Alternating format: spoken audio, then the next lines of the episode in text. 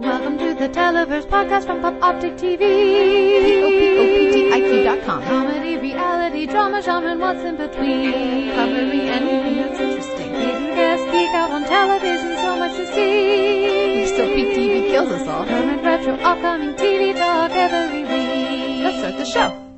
Hello and welcome to the Televerse, PopOptiq's TV podcast. This is Kate Kulzick, TV editor of PopOptiq.com, and I'm joined this week by one of our fabulous contributors over in the TV section, as well as uh, she writes over at the Televixen, Ms. Elena Rivera. Elena, welcome to the podcast. Thanks so much for having me. I'm really excited. This is going to be so much fun, like Yay! because we're going to be talking about a few shows that I know we both love, uh, that I think more people should watch.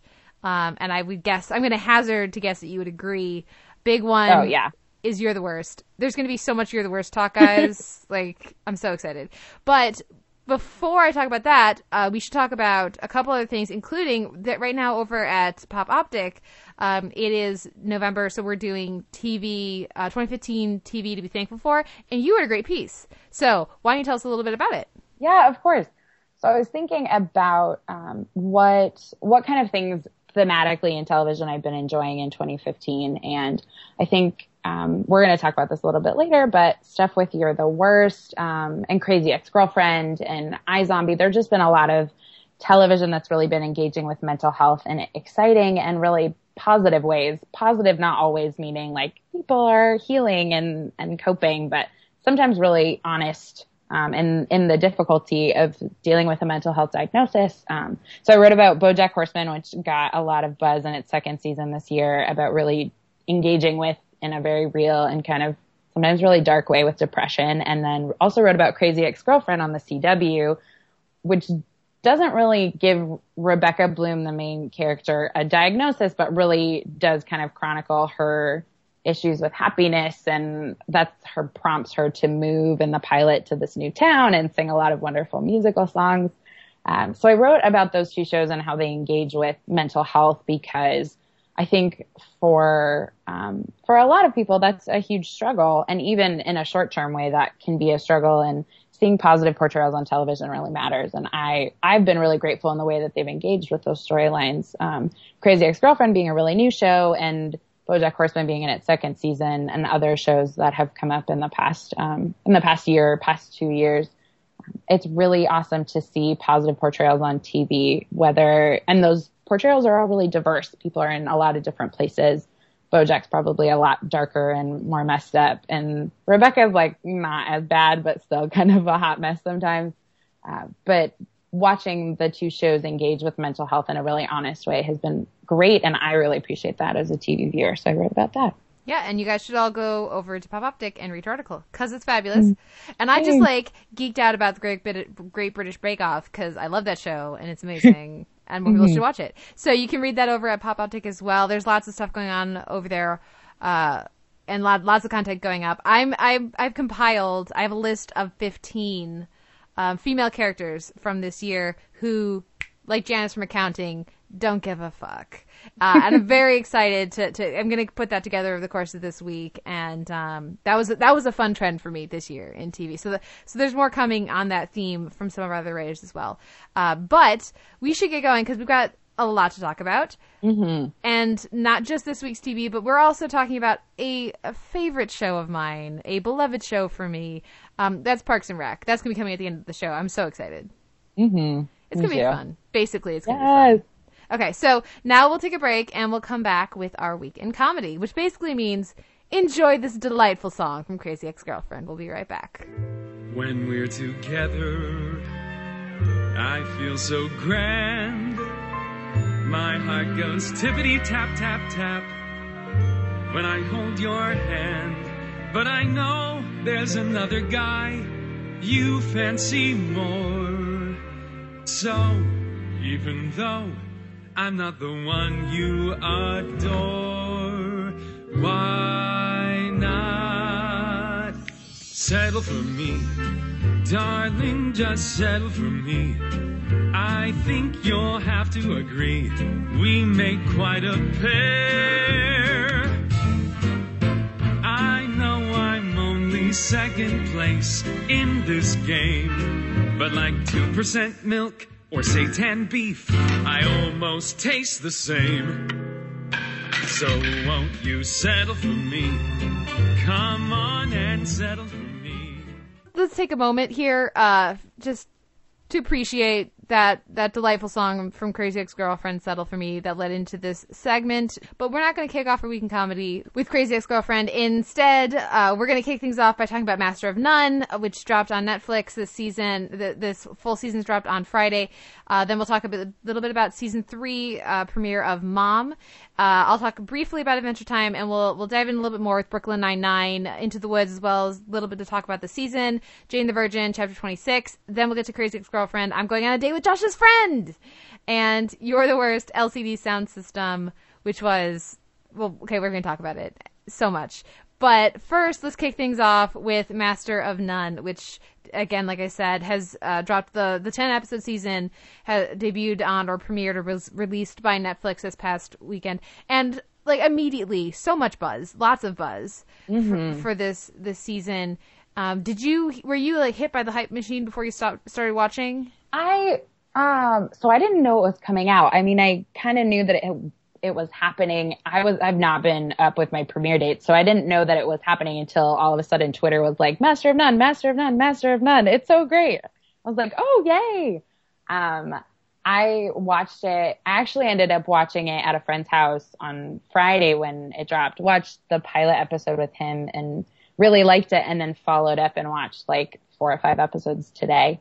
Um, but I didn't, I tried not to know too much about what was happening, which is good because it's really the way that Aziz Ansari frames the narrative is really interesting. So I was happy that I wasn't too spoiled for the way that he kind of developed the season.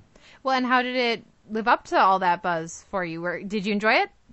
Yeah, I really did. Um, the second episode, I think is called Parents and deals kind of does a flashback between him and his friend Brian's um, immigrant parents. So his friend Brian um, came from Taiwan, or his friend Brian's parents came from Taiwan, and his parents came from India, and they're like really short kind of flashback scenes that go through like a really quick timeline of when they were kids and then when they decided to move to the U.S. and then their life in the U.S. up till now. Um, but I, I come from a family of immigrants, so it hit me really hard in an emotional place to see that, and also um, felt really excited that those kinds of stories were being told on this kind of platform because I think that a lot of shows are embracing the fact that a lot of people's relatives and families are immigrants or do come from a different place. But to see that on Aziz's show when like the pilot dealt with relationships and other episodes deal with um, racism in Hollywood and stereotypical portrayals of Indians on TV and other things, it was really cool to see a little focus on his parents and his family in in the midst of kind of all these other things that he was focusing on. So I I really like it. I'm only on episode 6, but it's a really he's a really confident storyteller, I think, and he really knows his vision and what he wants to say. And that's really appealing. Not all shows come out of the gate so strong, but I really saw that in watching it. Yeah, I absolutely agree, and it's I I love that the the episode with the, the fathers and this you know the fathers and the sons is episode two because it tells you a lot about the show's priorities. They they make the should I want kids like pilot really accessible pilot episode. Get the show made, picked up, whatever. Fair enough. And then episode two, the next. This is what I want the show to be.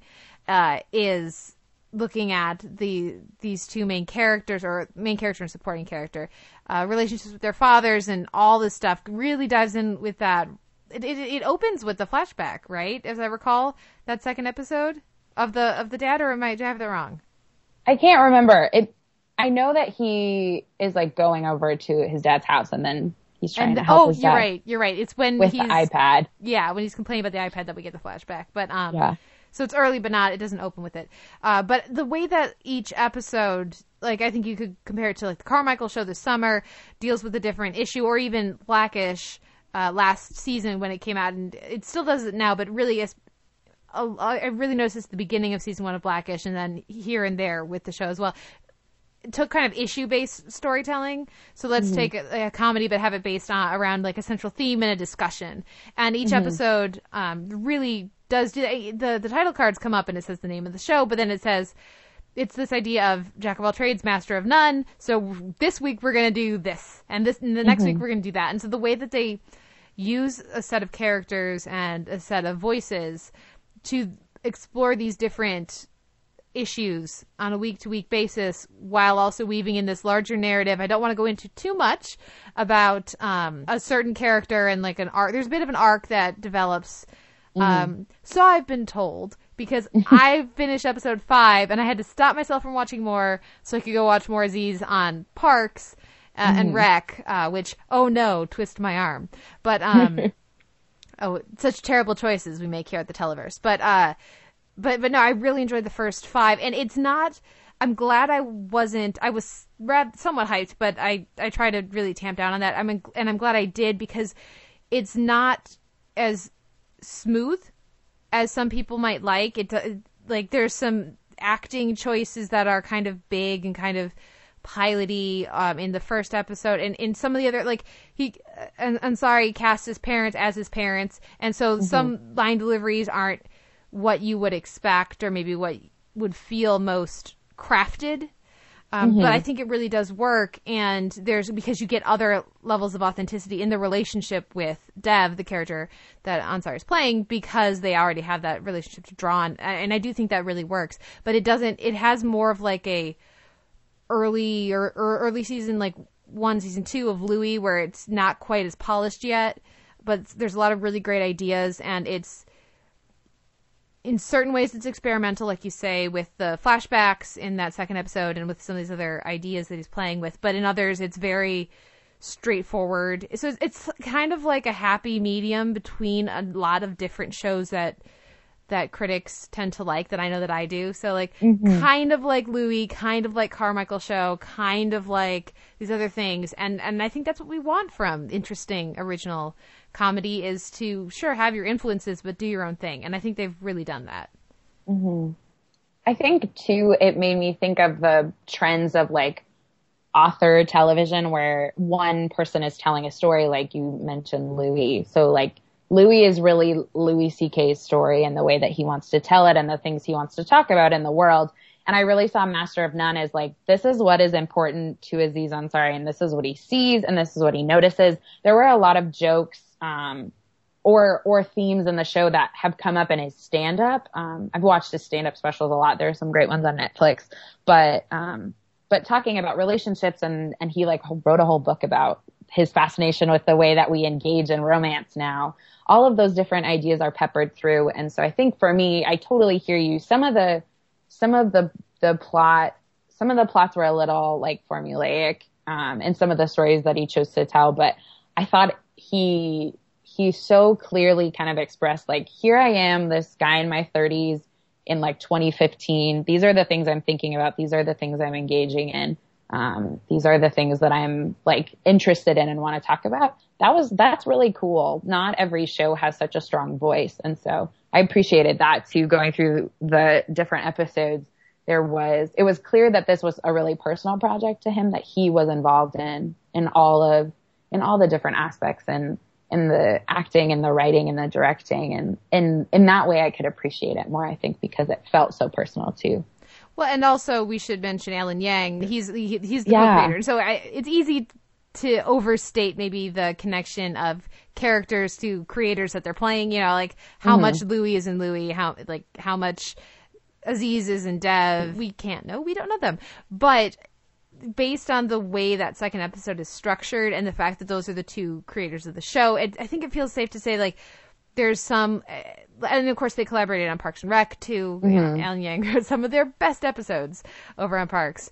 Um, there's, uh, it, it feels like there's there's you know similar point of view, and this like it, like this is a show that feels very cohesive, and like you say, has a very strong point of view from its first and second episode, which is not a thing. That is always the case. Having watched a lot of crappy comedy pilots, um, so yeah, I. There's a lot to really like here. I people, you know, if you haven't, if you're listening to this podcast and you somehow haven't heard all the other people telling you to watch it, we're telling you to watch it. Um, and I think it's also because of the structure. It's really easy to to binge without feeling like you have to. So you could like watch one and sit back and enjoy, and then move on to something else, or you could just watch another one after the next after the next after the next and, I, and not feel like um like you have to watch another one like i really appreciate that i don't feel like it's like if like if, if it's 1.30 in the morning and i'm like one more I, it's not because i feel like i i have to but i feel angry at the show for making me have to i don't do you ever feel that is that just me No, I mean, there are definitely shows where I'm like, this cliffhanger cannot wait until the morning mm-hmm. time or whenever I'm watching it. But I, yeah, I totally see that. It's really, it's leisurely in like a really positive way. I mean that. Like I felt it's really, when I was watching the episodes today, I like watched four in a row after dinner and it, it just felt nice. Like the pace is nice. The style's a little bit different every episode. So it didn't feel like exactly the same thing. I hear you.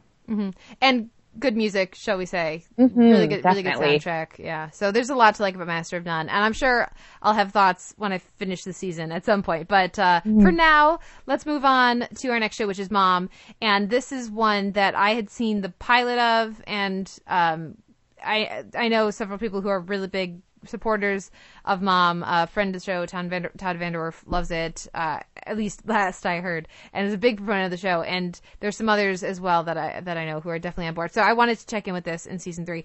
Um, and I, for the most part, I really liked this premiere. Um, I don't know if I'm going to set a season pass, but I was glad I spent the time. Uh, what is what is your relationship with the show? Had you seen any of it before? I think I'd seen a couple episodes, um, just because I really love Allison, Janney, Janie, um.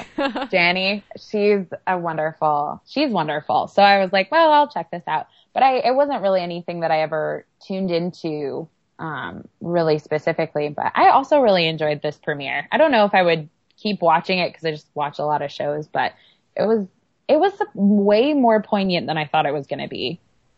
Yeah, it the gut punch when for those who don't watch the show, it's about Allison Janney and Anna Faris, and I don't know who plays the youngest uh, mom, uh, you know, the titular moms. Uh, but there's the main character uh, characters are Allison Janney and and Anna Faris, and they are both uh, they were both teen mothers. Um, Allison Janney plays Anna Faris's mom. Anna Faris also has a teenager who, in the season one or two finale, gave birth. Um, as well as an, another kid. Uh, Anna Faris also has another kid. Um, and but there's they both are addicts. They both um, have turned their lives around. Uh, Allison Janney more recently, and so they're trying to re- rebuild their relationship. And the season premiere sees Allison Janney's uh, mom, who abandoned her basically at, at, like an orphanage, uh, or put her into foster care when she was four, um, trying to reestablish contact and dealing with that stuff. And it's there's some there's some humor, there's some really straightforward CBS comedy humor, but there's also some really poignant um gut there's at least one just gut punch and I really had a lot of respect for them for them committing to it. Hmm. I yeah, I I was happy that they didn't feel like they had to wrap everything up really neatly at the end. Like this um this grandmother mother figure comes in, she's had a really complicated history with all the other characters and that she hasn't really known them because she gave her daughter away. She sent her daughter to foster care when she was young and they haven't had a relationship since then and she's made different choices. But I I think it could have easily been like, now my grandma slash mom are back. Like, this is so great. Like, let's include this person in our cast and have a really, um, like a really, I don't know, in super intergenerational family. But mm-hmm. I was happy that they did, they showed a little bit more of the reality of if that person actually came into someone's life after not having been present for like 40 years or something, that wouldn't be such an easy fix. It wouldn't be just a one time forgiveness and then everything is fine. I, I really appreciated that. And I thought Allison Janney played that super well. The complex emotions of meeting someone that she hadn't seen but had so many like thoughts about in her life and, and balancing like her own self care to maybe not engage in that relationship with also wanting to leave it in a positive place. I was really impressed actually now that I'm thinking about it. So Yeah. Well, and also to show the difference between the Allison Janney character and the Anna Faris character, because when Anna Faris, with this series starts, uh, Faris's character has turned her life around and is sober and is trying to stay on the straight and narrow, and then her train wreck of a mom who's just started trying is trying to re- she starts the series trying to reestablish her relationship with her daughter after it having been destroyed. Um, by many many things. Um, so, and we and so the series is centered around that idea of well, but we're a family, and so we're gonna make the best. and We're gonna make up for lost time. So to show the difference in the stages of their lives where they're at and and the differences in that relationship versus going up a generation. Like i like the nuance there. And like you said they the actors all play it really well. And then there's just a fun supporting uh, like running gag of a different person that they think want they kind of adopt them as the great grandmother which is Uh-huh. kind of fun too. Yeah so i i was very pleased with this one and um, I like, like you said, I like the way they handled it. I like the way they left it. They could bring that character back. The character could never come back either way. Um, but yeah, way to go. Tip of the hat to mom. Um, I'm going to mention Adventure Time here, uh, just because I'm so glad to have it back. But um, uh, unfortunately, I'm a bad TV critic who didn't realize it was airing uh, basically a Steven Bomb approach, where there's one episode every night last week. So I only saw the first one, uh, but I did really like it. Uh, I, I like having Andy Daly more present on the show is always a good thing as the king of Ooo, uh, and uh, watching Bubblegum get to do other stuff and just be like screw y'all i'm i'm going home. Uh, i'm not you can have the candy kingdom since you voted me out or whatever. Um you you guys get what you wanted. You get the king of Ooo. Enjoy. I kind of like that side to her. Exploring that for a little bit. Uh, that's what we get here in bonnie and Neddy. And the backstory we get with her in this episode is pretty fun. The whole thing is handled is handled well. Even just like the the ridiculous arm like see, do you how familiar are you with adventure time? I've seen a bunch of, I've seen like almost every season except this current season. So. Yeah no yeah. Yeah. Yeah, but so so Jake and Finn get put in this ridiculous like pink light pink armor by by the King of Ooo to like match his new decor for things, and just like what as Jake can't even like shapeshift in it. It's just like watching them waddle around. It's delightful. So so it was it was a. I'm very glad the show's back. Uh, I will have a- have a report on more of the season next week, but this this one I I don't have an excuse gentle listeners. That's my bad. So we're going to move swiftly on to Brooklyn Nine-Nine, uh, Into the Woods. And this is one that you cover over, over at the Televixen. Mm-hmm. So Yeah, how, what did you think of this episode and how are you feeling about this season? So this is kind of a bummer episode to talk about because I felt like it was kind of a step down from the previous five episodes. Um, I it wasn't that it was a bad episode. Uh, Things happened, and I really like the pairing of Rosa and Captain Holt. I always think that pairing is awesome, and they.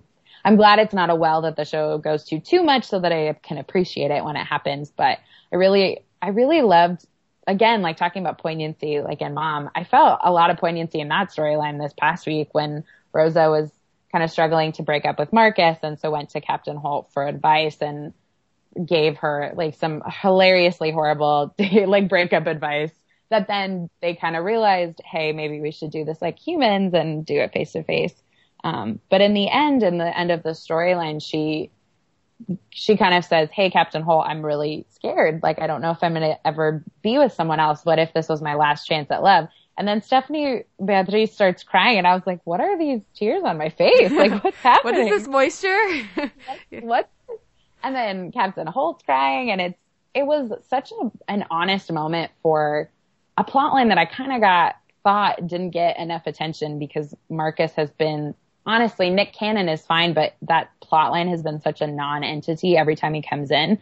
So I didn't really feel a lot of the weight of their breakup, maybe as the writers wanted. I'm not sure, but I really felt it in in Rosa and Stephanie Beatriz's performance. Um, I felt like that emotion was really where all the story power came from. But but it but the episode didn't really do a lot. Like there was a side plot where Terry and Boyle and Jake go into the woods, which is where the title comes from, to like de- help Terry de-stress, and Amy and Gina like work on a project. So it was kind of like a typical Brooklyn Nine Nine episode. There wasn't a lot going on that really moved the plot forward, but it wasn't a bad episode. I laughed and things were developed. But but this past, but I think why it has been a why it was kind of a letdown was because as I've been covering it, I'm happy that I decided to cover it this season, but also because it's been great. The past five episodes have been really awesome, and the season two finale of Brooklyn Nine Nine ushered in like a lot of changes for the show um, in relationships and putting Jake and Amy together. and having Captain Holt and Gina in the PR department. And so the show really navigated those two big shifts well, I thought. Um, that those could have been in other shows, things that really collapsed the narrative. But I thought that they gave a lot of life and new ways to the story. Um, and now kind of inevitably, but obviously in a sitcom, Gina and Captain Holt are back and everything's kind of status quo again.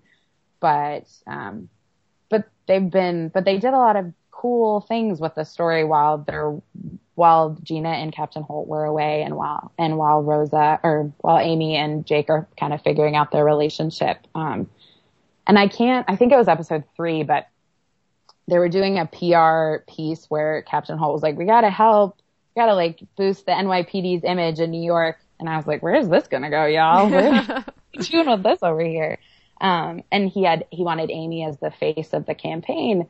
And then she like brought up in the meeting when they were talking, like stop and frisk and like police like problems. And I was so surprised because Brooklyn Nine-Nine is a beautiful, tiny show where like the New York City police are wonderful people and like nothing ever goes wrong and they're all really great and super diverse and really funny. Um, and so it was really interesting to see, even in a really small scene, to them engage with some of the more daily realities of what police work may be. And I was really impressed. I don't think all comedies or shows in general have to take stances on things, but it was kind of a cool moment to see. Um, so I think too, that's why this episode was kind of a letdown because I was like, all right, well, it's not really telling me anything new. It's not always bad. Um, it's a confident show. I enjoy it week to week, but I was kind of like, all right, this week, like, put it aside. I'll see what happens next week. So. I like this one, I think a little more than you did, but I think that's also because, like you say, I haven't had to review it week to week, so I haven't like had to break down all the different things and like really examine. So I could just kind of be like, "They're in the woods, doesn't go well," uh, which is you know fun enough. But again, uh, if you're actually like thinking about structure and breaking something down, it's yeah. So I- I agree. This is not as strong as some other episodes have been this this year or this season, but um, but I did enjoy it, and and like the stuff with with uh, Amy and and uh, Gina is is fun. Um, the the was it change her name to Vanessa? Of course, Yes, Uh, delightful. Yeah, uh, and it was fun. This one I watched um, with with my dad actually, and I don't think he's seen much Brooklyn Nine Nine. Um, but he just everything Chelsea Peretti said, he was laughing. I was like, Oh yeah. "Good on you, awesome." Your dad is on point. Absolutely. But I I 100% agree the highlight is the stuff that we get with Rosa and Holt and just watching uh, Kevin has told me apparently we are sociopaths. Like oh, I loved that. it was great. Like it was it was just wonderful. Those two talking relationship advice and like the best way to break up with someone. I feel heard. Thank you. I am happy. Like beautiful, wonderful. I, I agree. I'm glad it's not a well they go to too frequently, but I think this context was perfect for it and super fun. So, uh, yeah, that was definitely the highlight. So I we'll see what happens next with that. But again, to take it to a much more real place at the end was a, a really nice touch, and we'll see what comes next. But speaking of taking it to a real place, uh, Jane the Virgin, it's what they do. And we're gonna get there with the feels and the emotions, but we gotta start out number one, chapter 26. How do you feel about this Team Michael revelation? I have been Team Michael for so long. I this I've been waiting. Here's the thing, Jane I think is great. I say that now. I feel like equally in five episodes I could be like, no, Michael, we're done. Like it's mm-hmm. that's one thing I've been really impressed with. Sometimes the balance in the latter half of last season and this season earlier is skewed a little bit more towards romance than maybe it has in the past, which I mean, your mileage may vary on how much you enjoy the romance. I happen to really enjoy it, so I'm cool with that. But I, I really like how I still equally think either one of those guys is she could end up with, and I probably would be happy with either. The story has been really great, but that kiss was so good. was Well- so good.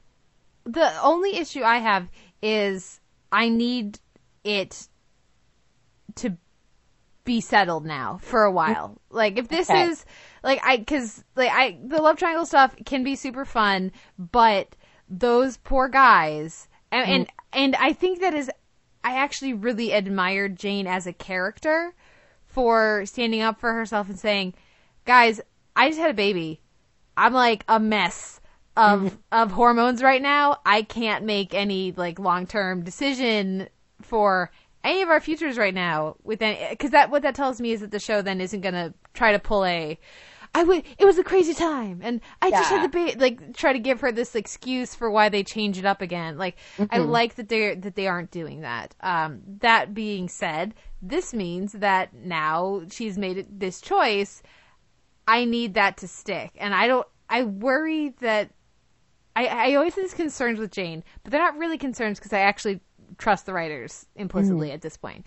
Um, so what I'm thinking about, I guess I should say, rather than concerned about, is what can they do with Raph that is interesting? Are are, are they going to go the scheming route and have him try to manipulate and like get Jane back that way? Are they going to have him be crushed and try to move on? Like, what's gonna like what they they they, they had invested so completely with both Raph and Michael that this was the only thing that they could accept. That mm-hmm. I don't like. They're gonna have to open up a completely different side to the story because the part of the story that is working the least or the least interesting for me has actually some of it's been some of the love triangle stuff, but really it's been the Luisa stuff. So I'm not really interested if Raph goes back into the Luisa corner of the show and like the or, or the Petra stuff. Really not interested in the Petra stuff. So I'm kind of nervous about that. Do you have any thoughts on mm-hmm. that? What do you think they're going to do with Raph? I that's a great question. I the problem with him as a character, I guess, is that he really his whole identity is like Jane. That's really, I mean, Yeah, at this point, his father Ab- and Jane. Yeah, that's really it. And so, and Michael at least has like the police part, so he's exploring. He's trying to find Sin Rostro. He's doing like he has that new partner or whatever who is kind of shady. I feel like maybe is going to be evil, but maybe not. Um, but so he at least has something else going on if he's not with Jane. I don't, that's a great point. I don't really know what would happen. Um, I, I'm, I'm intrigued to see where all of this stuff goes because like always, all the Villanueva family things, like great. I could stay in that family forever. All of their stories are working for me. Um, I loved all of the stuff with Rogelio and like his ex-wife coming back. Like that all really worked for me. But Luisa is a comedic presence that I appreciate, but her, I don't know how they're going to justify, I don't know, her like revelation that she's kind of still into Rose a little bit creeped me out because Rose mm-hmm. murdered her dad. Like Yeah. that, that actually happened. So, Yeah, I feel like they don't know what to do with that character. They, I think they like the actor, and I mm-hmm. like her too. I think she's done, done a good job, but they don't. She isn't a person, and I feel like almost all, like every now and again, they let her be a person for a moment, yeah. but they've sabotaged her so fully in some of these other ways that I don't know. They it, they would have to spend. Like we're talking resuscitate Laurel Lance levels of energy to get us reinvested in the character to, to build up like her relationship with Raph, for example. Um, because that at this point that relationship is all but destroyed. Um, so what what can they do with that character to make her feel rounded and yes, heightened. Everybody on the show is heightened, but feel like a person. Um, I'm, I'm not sure. And the same thing, I also have the same issue with Petra right now. I mean, she, the whole, like, I'm sure they'll come up with something. I'm sure they had, they'd not come up with, I'm sure they already have a plan, or they wouldn't have had her get pregnant with the second miracle baby. Um, and I liked the, the, that Raph mentioned that. It's like, you'd wanted a kid forever, and this worked, and it shouldn't have worked, and that's great. But, I need I need all these people to stop being so defined by one relationship in their life. Yeah.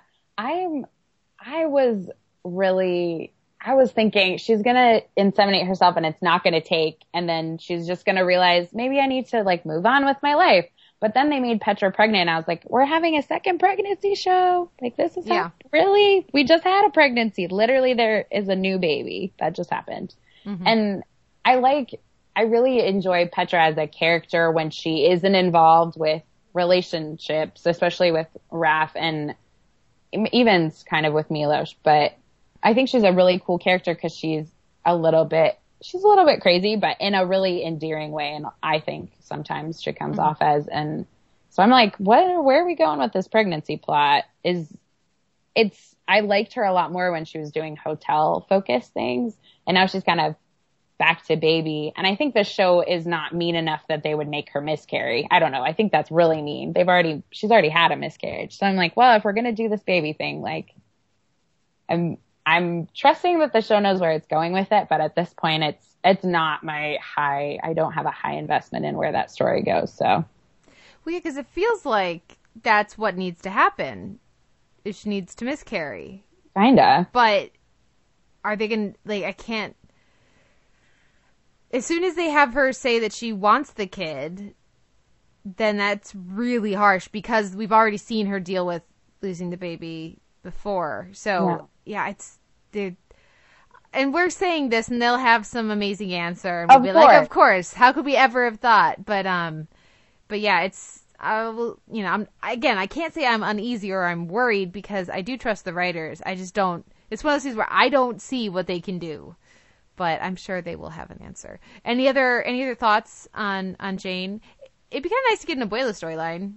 Like, Well- they, they're doing one, but she's not getting screen time. I know. I want her. We should check in with her green card. I hope they checked in soon about how her green card's going. Is she taking her classes? Like, what's going on with that? I'm excited. um, yeah, I really, I think that I, Lena is a character who the show says is Jane's best friend, but doesn't really show up that much. Um, but I really appreciated a more of a focus on Lena and her birthday and their friendship. And I thought it's good because sometimes while Jane has such a strong relationship with her mom and her grandmother, it sometimes does seem like she has no friends and it's just these two dudes that are fighting in her life and sometimes her dad. Um, so was nice to have a more of a focus on her, her friendship, her best friend, um, and see kind of how motherhood has changed their friendship and their relationship in a different way than like in a relationship with a guy. Um, and I loved their choreographed dance to Hot in Here. I was like, I'm stealing that in the club. Bust that one out. Uh, like Gina Rodriguez, uh, her delivery of "Oh, I'm pumping and dumping" Oh, was I like one of my favorite things in the episode. So yeah, I absolutely agree, and I- that was well, that was very overdue. And and to build that into the storyline, the fact that she, Lena's also like, guys, I haven't had much time of the show. I should be a more significant part of the show right now. Uh, is is kind of nice. So yeah, I absolutely agree. Um, let's move on though to our next show because we're already running long uh, for this segment, and we haven't started talking about Crazy Ex Girlfriend, and I'm going on a date with Josh's friend, and how amazing it is for so many. Like I saw that settle for me video before I watched the the episode. I I was excited when I saw the promo for it the week before. Yeah. Um, and how excited am I that that is not the highlight of this episode? I am saying the Fred and Ginger black and white tap solo is not the highlight. Damn, crazy ex girlfriend, you brought it this week. Yeah, I, this is the episode that really, I think all of the different elements of the show really clicked for me. Um, I've been watching it and really enjoying it, but also kind of seeing in a lot of ways that some of the story feels very paint by numbers. Um, I think that the music videos and the musicals are so good. And then sometimes the story kind of feels like, oh, we have to have a story. Ugh, let's put in the story part. And I, and the characters are growing into themselves. And this episode, I really felt like everything flowed together in a way that made sense to me. Um, the, the story and the music and the music and, um, the comedy and like the ways that it, de- it delve into different characters. I really, this week was like, yes, show. This is the show that I've been waiting for that I knew was in the pilot, but haven't seen for a couple episodes. Like now it's back. It's so much more cohesive. The whole thing, it's not let's have a song to have a song. It's let's have Exactly. a song to, to discuss where Rachel is at, uh, emotionally. And what, I mean, the, the, when the reprise comes back of Settle for Me, it was like, yes, this is what it felt like a musical for the first time, as opposed to a show that has songs. Yeah. And that's an important distinction. So I absolutely agree. This is the show at its, at like, this is the everything coming together. And it could fall apart next week. It could not work again. immediately. And I, for me, being such a fan of classical musicals and like the old MGM and like all black and white, the RKO musicals uh, of the like the 30s and 40s, like this is in my wheelhouse, absolutely. But I think also tying into those more universal themes and and just rom com beats really helps this episode because not only like yes, there's this settle for me number that I really liked, but they lead into settle with me, uh, settle for me with what is basically the Darcy proposal from Uh-huh. Pride and Prejudice of like I'm trying to not like you, but I can't help it, and I know I shouldn't, and like you're bad for me, but uh, go out with me anyways. Like that's that's the Darcy proposal, the first one. Um, and if you're listening to this and you don't know that, I'm very confused. Uh, go read slash watch slash watch the miniseries of Pride and Prejudice. Um, but I don't think that's an accident that they they they're drawing on these really familiar tropes, but they're doing it in a a different enough way for because of who that main character is and how she handles it and how she reacts to everything. I love that Josh is not the main part of this episode for her. It's not when things come to a head, it's not because of Josh, it's because of her, and that's such an important distinction. Hmm. I I think that I saw a lot of I saw a lot of the way for the first time I think that I saw how Greg and Josh could both kind of be like in a relationship with Rebecca, but also how for the first time I was like, oh, she's not just pining after this dude. He actually seems to appreciate qualities. Josh actually seems to appreciate qualities in her and, and brings out a more positive side to her. And then equal parts, like her and Greg's fascination with the triangle shirtwaist factory fire So good. Oh, and talking about just like really vibing on their date and having a ton of fun.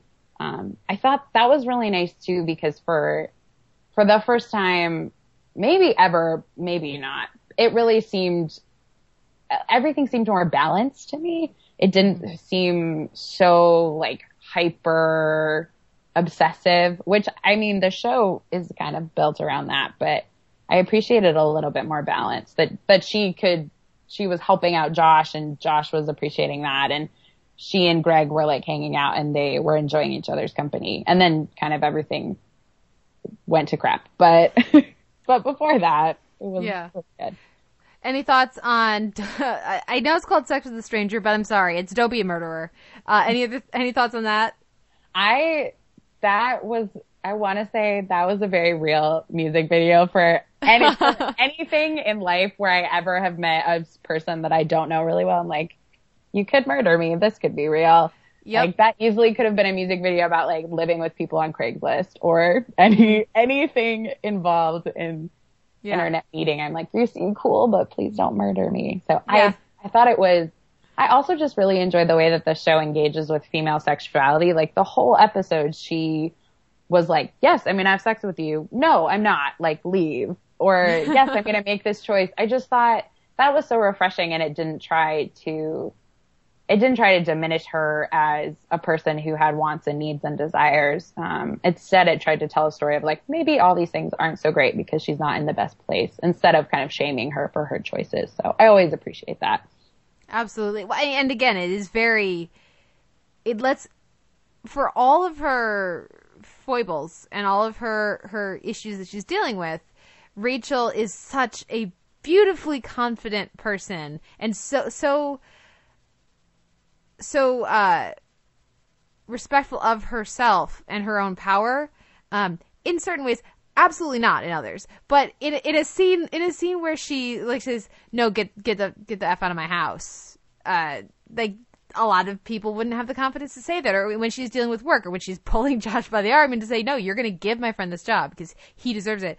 Uh, at the same point, she also has s- such severe self-loathing going on that she can't. She has to push Greg away because she's too terrified that he actually likes her for her. She can't handle it. Like so there's there's a lot of stuff going on, but I love that they don't pigeonhole her, that they respect her uh, and and her choices, and, and like you said, they don't shame her. She just picks up a guy in a bar and takes him, takes her home, and then goes, you know what, this is probably not a good choice.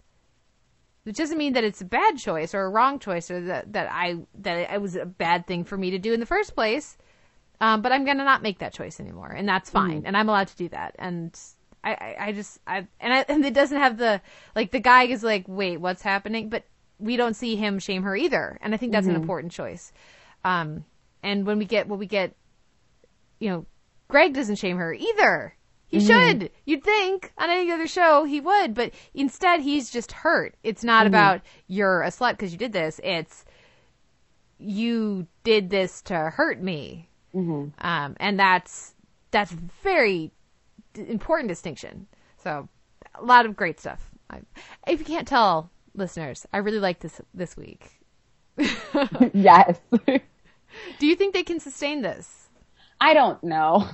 This Yeah. is my this is my worry is that there are so many interesting pieces to this show, but before this episode, it felt I could choose a piece that I absolutely loved.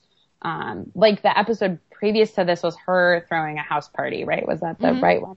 And so there was like a great music video where Josh, there were like four Joshes and it was Boy band of made par- for Josh's. Exactly. It was like a parody of all the Backstreet Boys NSync One Direction videos and talking about mental health and like how all these guys were like licensed professional therapists and stuff. That I loved. I could, I watched that video like six times. Um, but the rest, but a lot of the episode fell flat to me. And so it's, I really, I don't know. It's an interesting show. I think that's the thing that I keep coming back to with Crazy Ex-Girlfriend is I'm never bored. I am confused. I'm frustrated. I'm like, I don't really like this. I really love this. I feel like I vacillate between every episode and every moment, but it's never boring and it has a point of view. And I think for me, there's so much television. So I'd rather watch something that's like kind of messy if it's figuring itself out and has something to say versus something that's so put together, but I kind of feel like it doesn't have a lot to say. So Yeah. Well, and for me, I don't know that the show is going to make any end of your list for me, but this episode is going to be in contention for me for like best episodes of the second half of the year because that's something we do at PopOptiq is uh, best episodes of the first half of the year and the second half of the year we make a big list. Um, and this one, this as a, as like a complete unit, this one really does stand out to me. But you know, another one that also really stands out to me, You're the Worst LCD Sound System. Ooh. First of all, Justin Kirk killing it this year because he also showed up uh, for a as a main, very like, basically co co lead of an episode of Manhattan this season and killed it. Uh, and then he does that here as well. So uh, love that that he's was so featured on these two shows like within weeks of each other, and again killed it both times. Um, well, for those who haven't seen, would you like to describe what happens this week?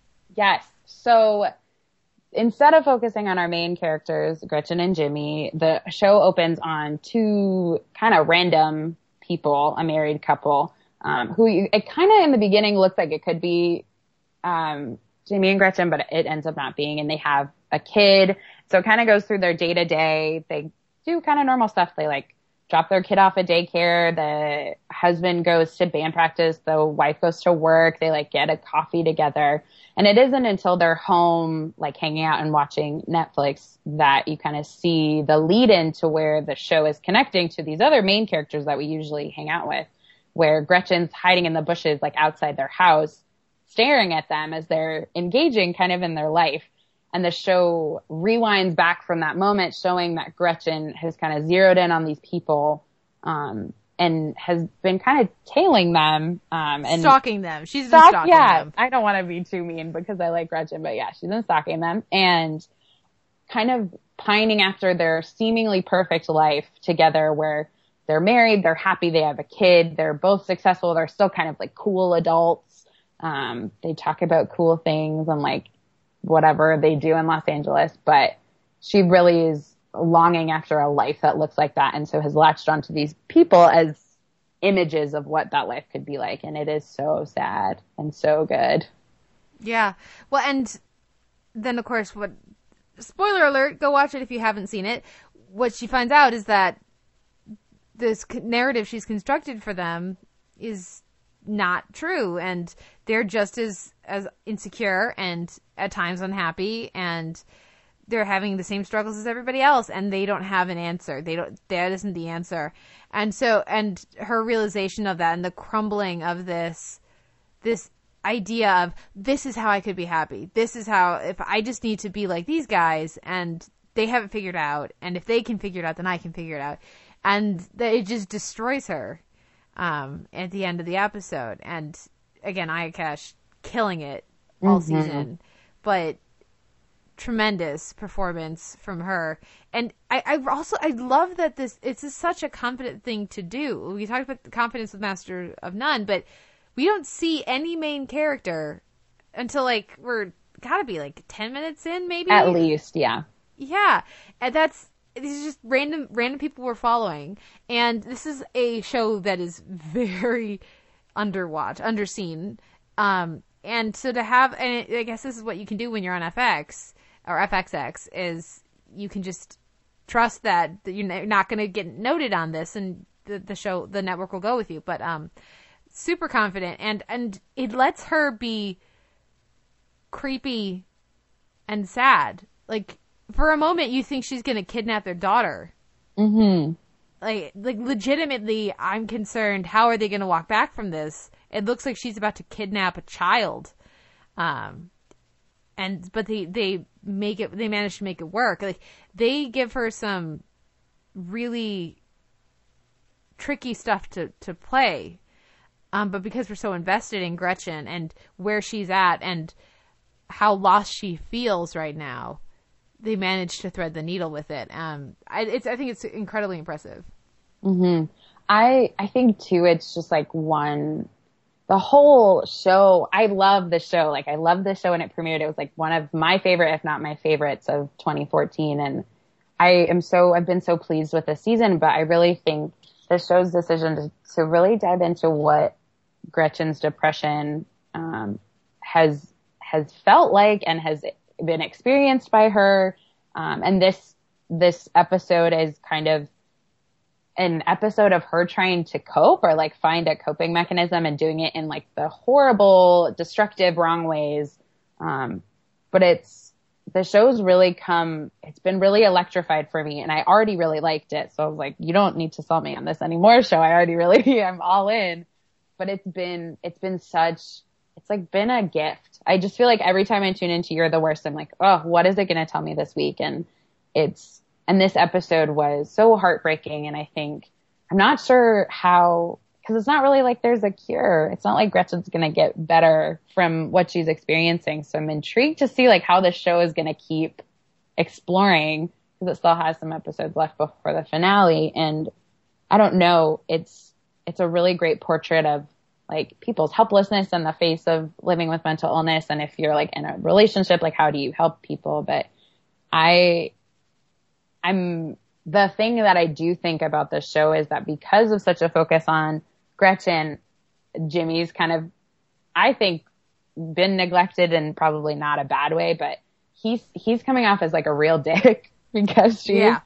Because we're seeing a lot of the show from her perspective as someone who's struggling with depression in a really intense way in this time in her life and he's just like not getting it. And it is that's so hard because I thought in the first season and even in part of the second the first part of the second they both kind of didn't get it and they were not getting it together. And then through that made their relationship work. But I really feel like he's not getting it at all. And she's just kind of mm-hmm. floundering. Like the last scene of the episode just broke me where she's crying next to him and he doesn't even notice. Oh my gosh.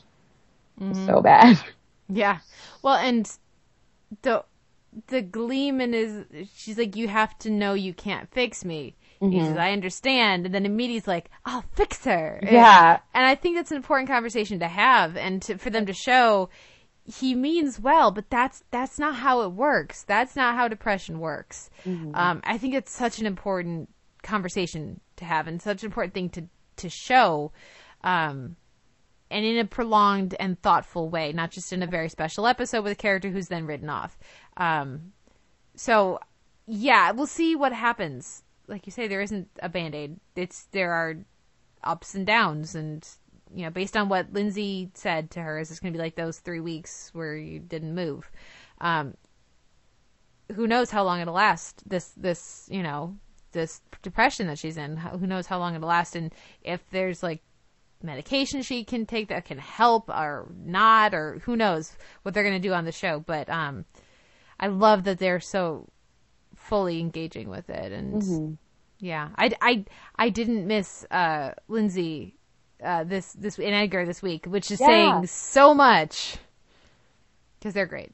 They are great. I know. It was really, it felt just like, um, just like really good episodes of television. It felt kind of like a, like a play. It felt, I, it's, it's colored by all of the things that I, we know is the audience about the show. Um, but I also really saw it as a really great, like small contained one act play about thinking that the grass is greener on the other side and being so incredibly let down when you realize like the people with the nice grass also have problems. Um, Yeah. it's not just you.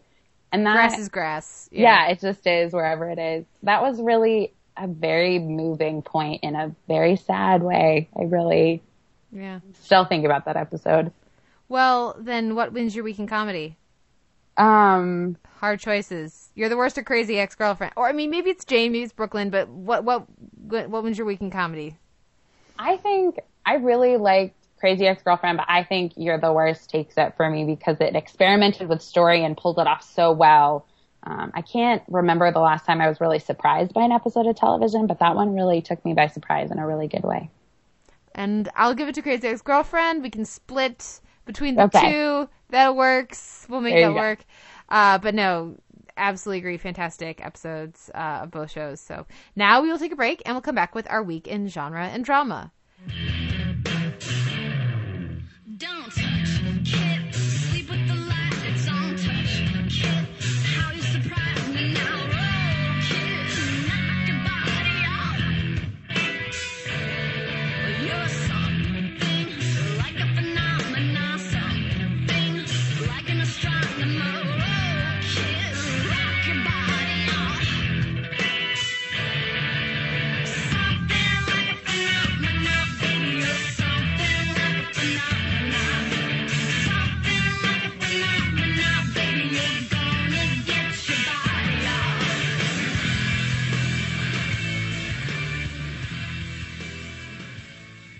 This week in genre and drama, we are not going to preview Into the Badlands, though it is starting next week on AMC, listeners. So if you're like, yay, quasi Western, sci fi genre, fantasy, martial arts stuff, That's so many slashes. So all of the slashes, only All slashes. slashes.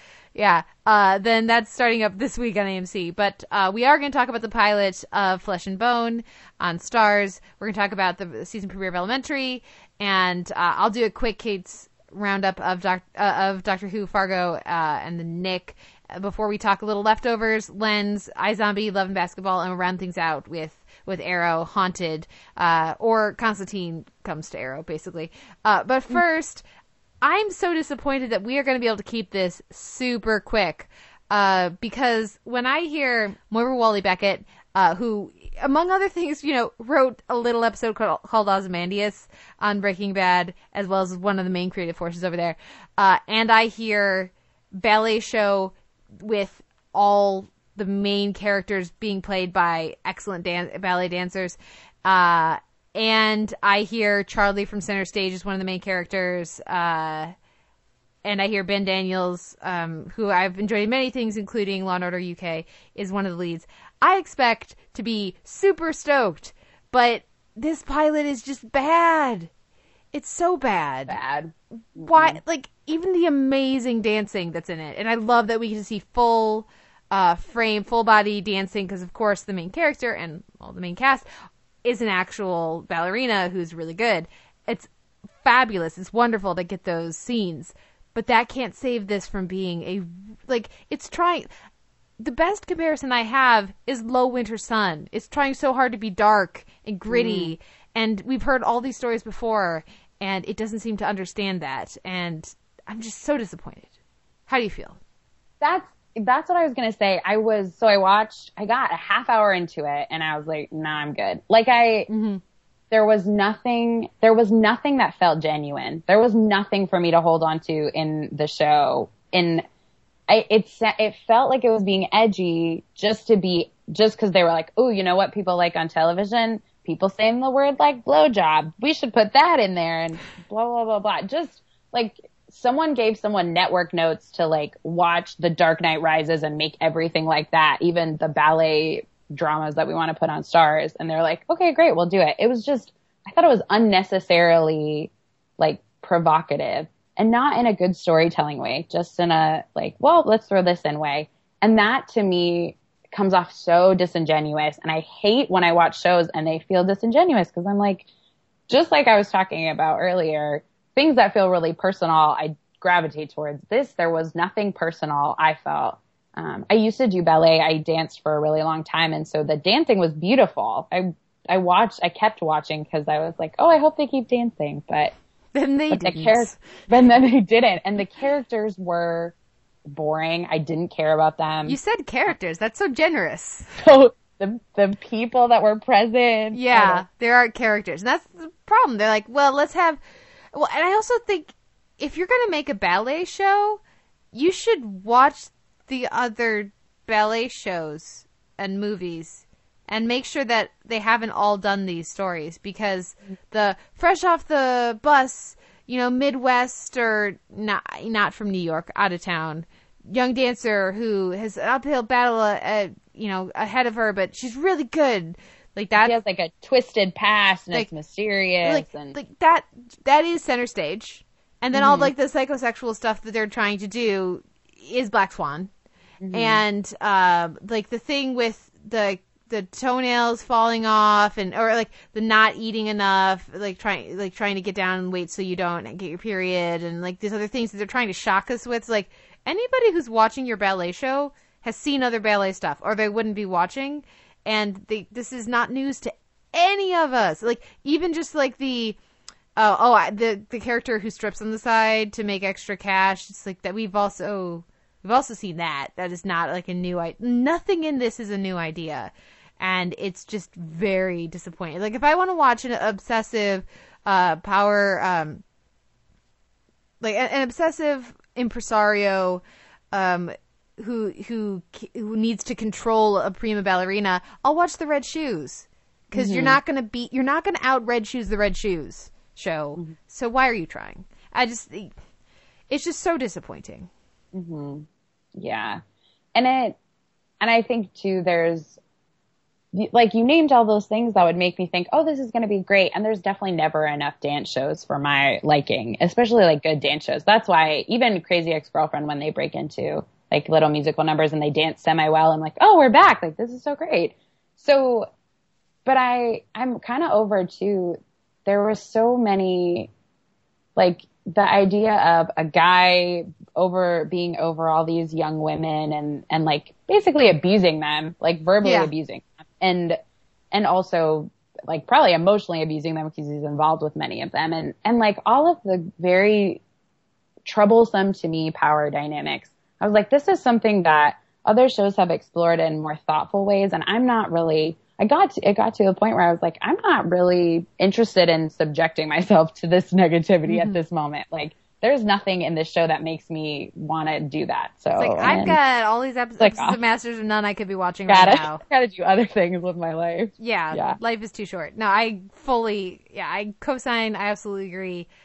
I'm. It makes me so sad to say, do not watch this ballet drama, ballet drama, not ballet, ballet drama from Moira Walley-Beckett. Hopefully, she does better on her next at bat, and I I look forward to checking that out. But this is just bad. We've talked about this too long.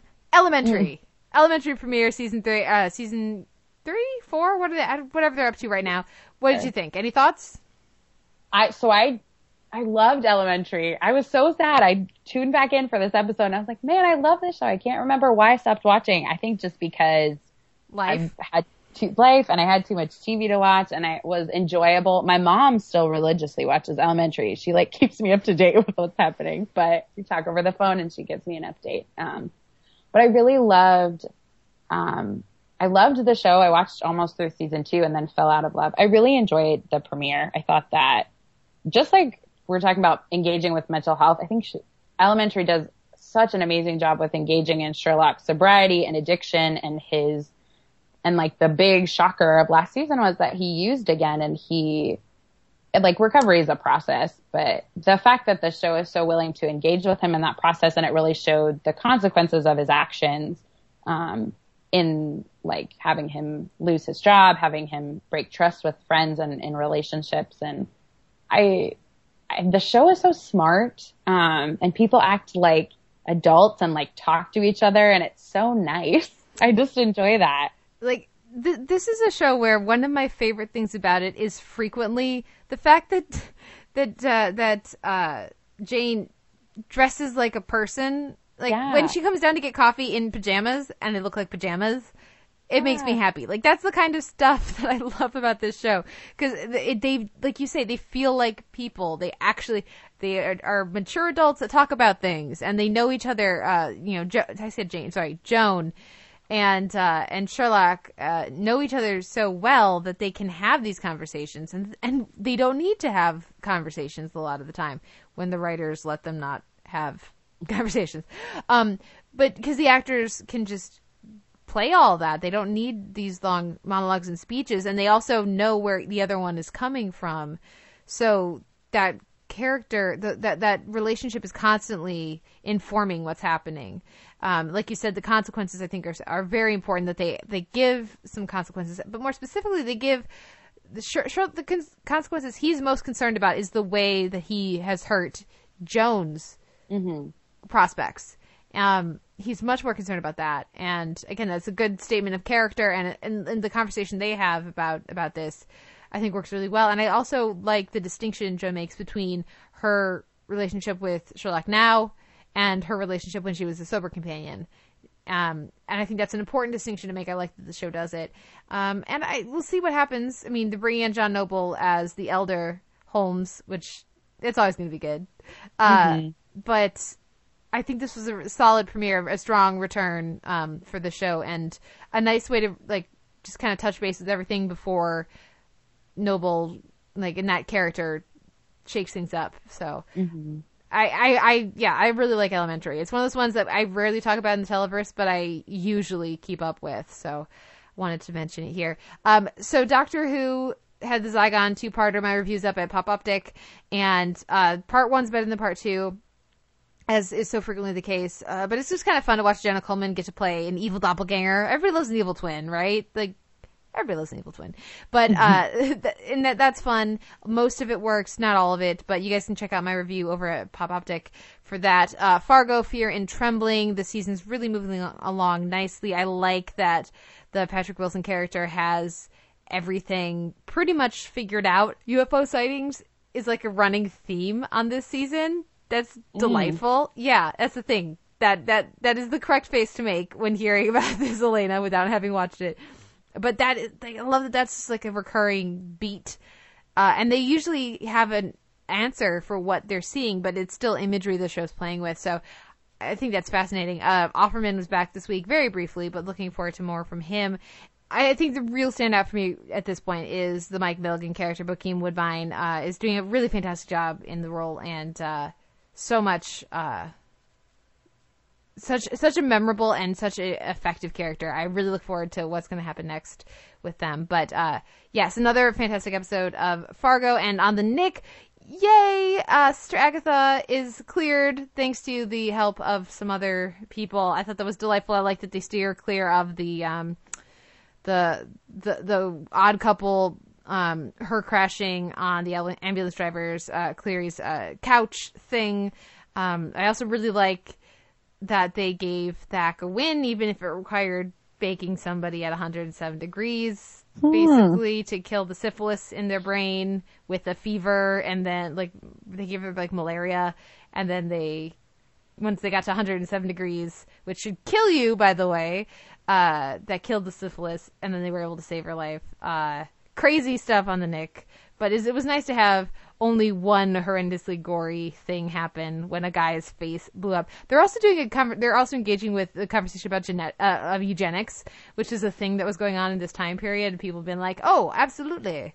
Um, it's just a horrible thing that took hold way in like a scarily big way in the country at that time. Um, so I like that that's a significant recurring plot this theme, this season. So another again gorgeous lighting, cinematography, direction on, on the Knick this season, just like it was last season, and so much fun.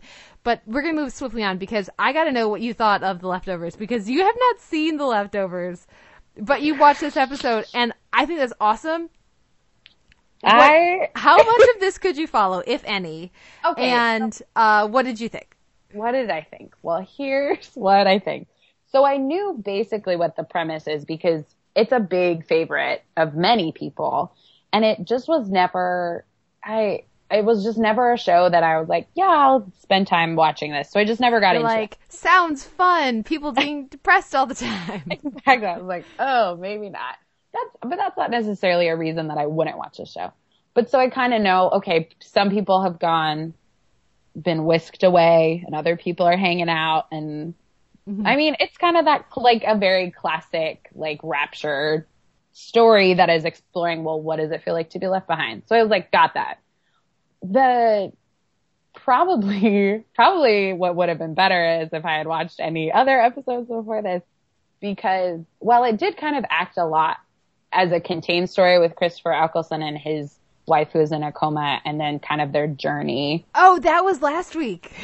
Oh, did I not watch the most recent one? No, you watched the one from last week, but I still keep go- keep going. I'm still want to know what you thought. So, all right, well, I watched that one and, um, it was so, it was so dark and so sad.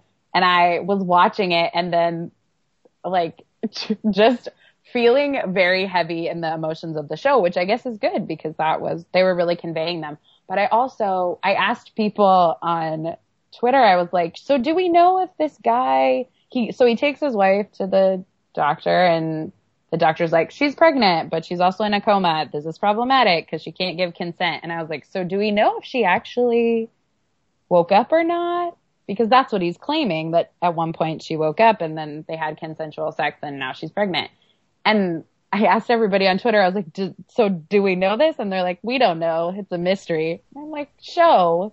That entire show is a mystery about why these people got taken or why these other people got left. Like, so the whole episode, I was like, is Christopher Eccleston like a good guy or not? I can't figure it out. I have no backstory for him. So I'm like, I don't know what else happened with him.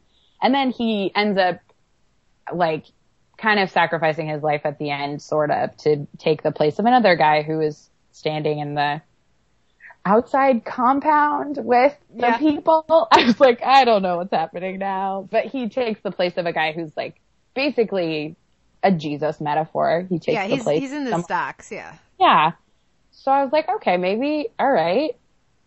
And then it ended. And I was like, I, I, okay. And the other thing is, I usually, I like television in general. I'm like a pretty even keeled person. I do not like this show. I watched it. no, not at all.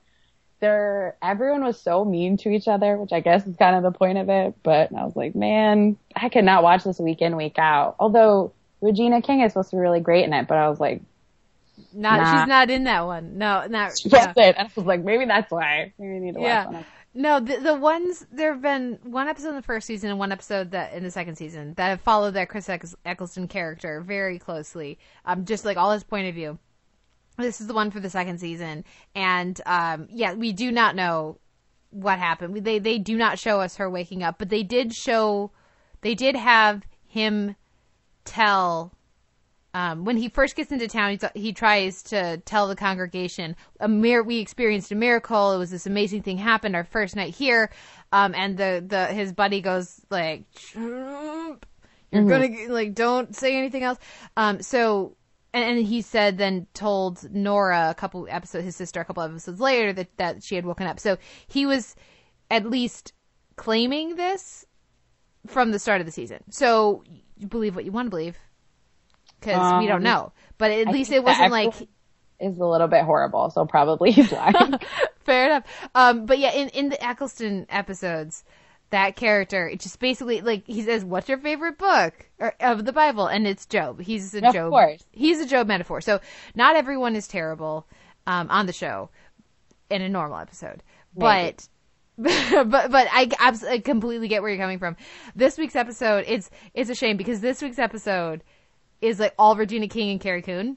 Oh man. All right. So uh, I'm not gonna tell you you should watch it because I, I enjoy how visceral response of no you had to the show. You should trust that. Very it was very strong. But um, they're amazing in this episode, and the way the scene that climaxes the episode, it's the two of them talking because Regina King's daughter has disappeared, and some people are claiming that she there was a second there was another departure, and she was taken like this time later, these years later, um, and so the Carrie Coon character uh, asks asks her a series of questions, gives her this questionnaire that um, is supposed to determine whether or not this uh, person departed or not.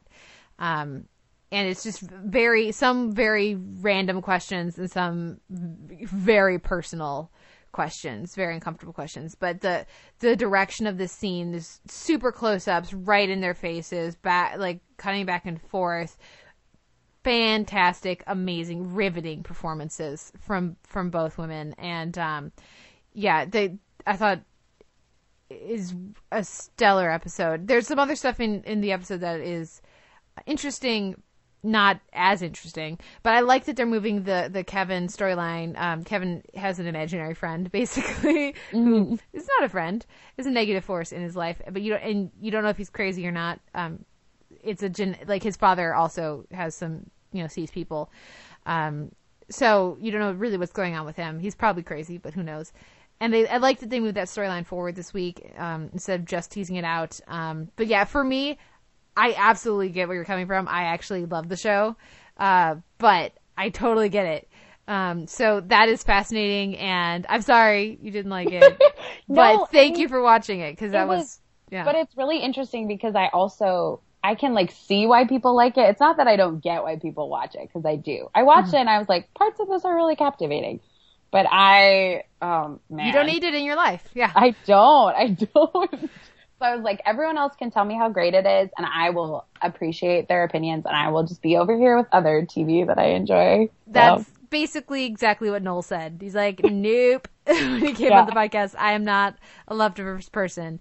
Um, Uh-huh. so you can, you and Noel can just go have a, a, a happy picnic while we all, the rest of us, like talk about the, the, the leftovers. Um, but a show that I know you do have a, a very fond place in your heart for is iZombie, Love and Basketball, and, uh, which this, again, for me, yes, there's other stuff, but this is very much the major show right now.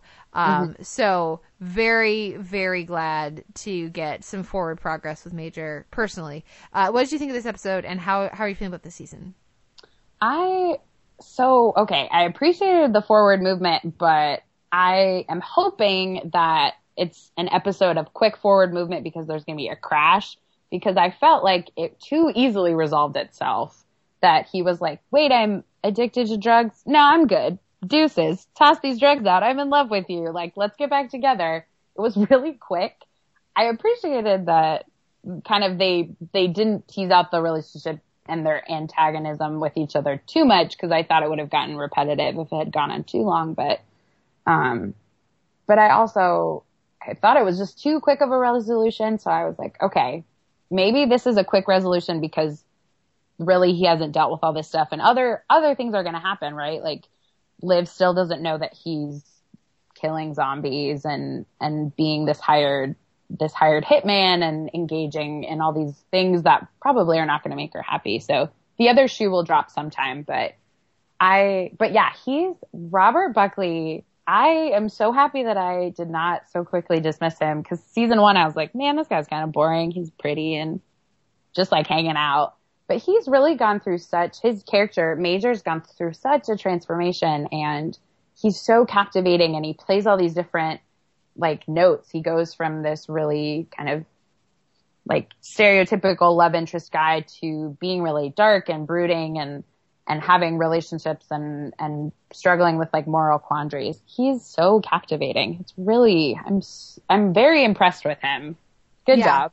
Yeah, A absolutely. plus. Well, and I, I, I love that you bring up this uh, question of Major's drug use because this is something we talked about on the podcast last week. I don't think they showed him being addicted. I think they showed him using, but I don't think like. And so, if he's supposed to be an addict, they have not. That's way too easy. I would be very frustrated. So, but you are now the second guest in a row to Yeah. say no. He's supposed to be addicted. Well, okay, here's my reasoning behind this. Because if it's one thing if it's like recreational, like Ravi used it recreationally when they were at the club. That's one mm-hmm. thing. But he's consistently using it. He's using it in, in emotional moments to deal with trauma and his feelings. He's like going out in creepy alleyways to buy drugs because he ran out of drugs at his house. I don't know. To me, that's like pretty classic addiction behavior. Um, whether the show is calling it that or not, I don't know. That's another story. But to me, the story, if he was just like occasionally using it, that would be one thing. But the show seemed like, hey, this is a big problem. Like Major is engaging with all this drug use. So I, that's kind of, that was a frustrating note for me. I'm like, if we're going to engage with drugs, like, let's go the elementary route and like be responsible about how we're showing people hit bottom even. Yeah, But, but maybe, but, but you could be right. Like maybe the show is just like, he just did drugs for a little bit and now he's good. I don't know. well, because I, I, feel like.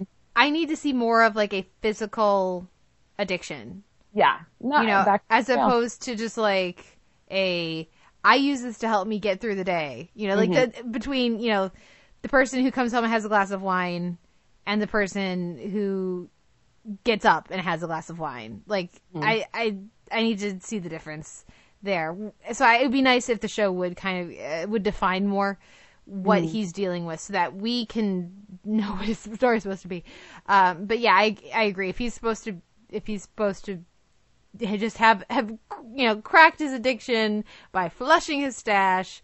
Um, that's very irresponsible storytelling. So uh, we'll see. Hopefully, better things. I like that they introduced and then crushed the uh, the dreams of of a uh, cure immediately. I like that they discovered something else and then had Ravi make the choice to destroy it, and that's clearly going to come back in a big way by the end of the season. Um, so there's a lot of stuff that I like in this episode, even uh, even if it's not one of the, the the case of the week is not one of the more interesting. But it's I'm just I'm just so glad to get more major stuff, and I agree with you about Buckley. Mm-hmm. Good times. Yeah. Well, let's move on to our last show of the week then, and that is Arrow Haunted or Constantine comes on Arrow and shows up and like is is Constantini. I loved that they used the theme. I lo- Matt Ryan is so so much fun and uh it just it was a very natural fit. He fits into this world really well. And honestly, better than he did on his show. Um I'm not a big fan of of the Const- I know a lot of people out there really liked it, but uh, I'm not a fan of the Constantine, Constantine TV show. So um, I'm, I'm hoping he'll pop up time time and again, and I think that he's a very valuable resource for the show. Um, but yeah, I don't know how I feel about all the storylines right now, but this was a fun one at least. Uh, how are you feeling about this season, what did you think of, of Haunted?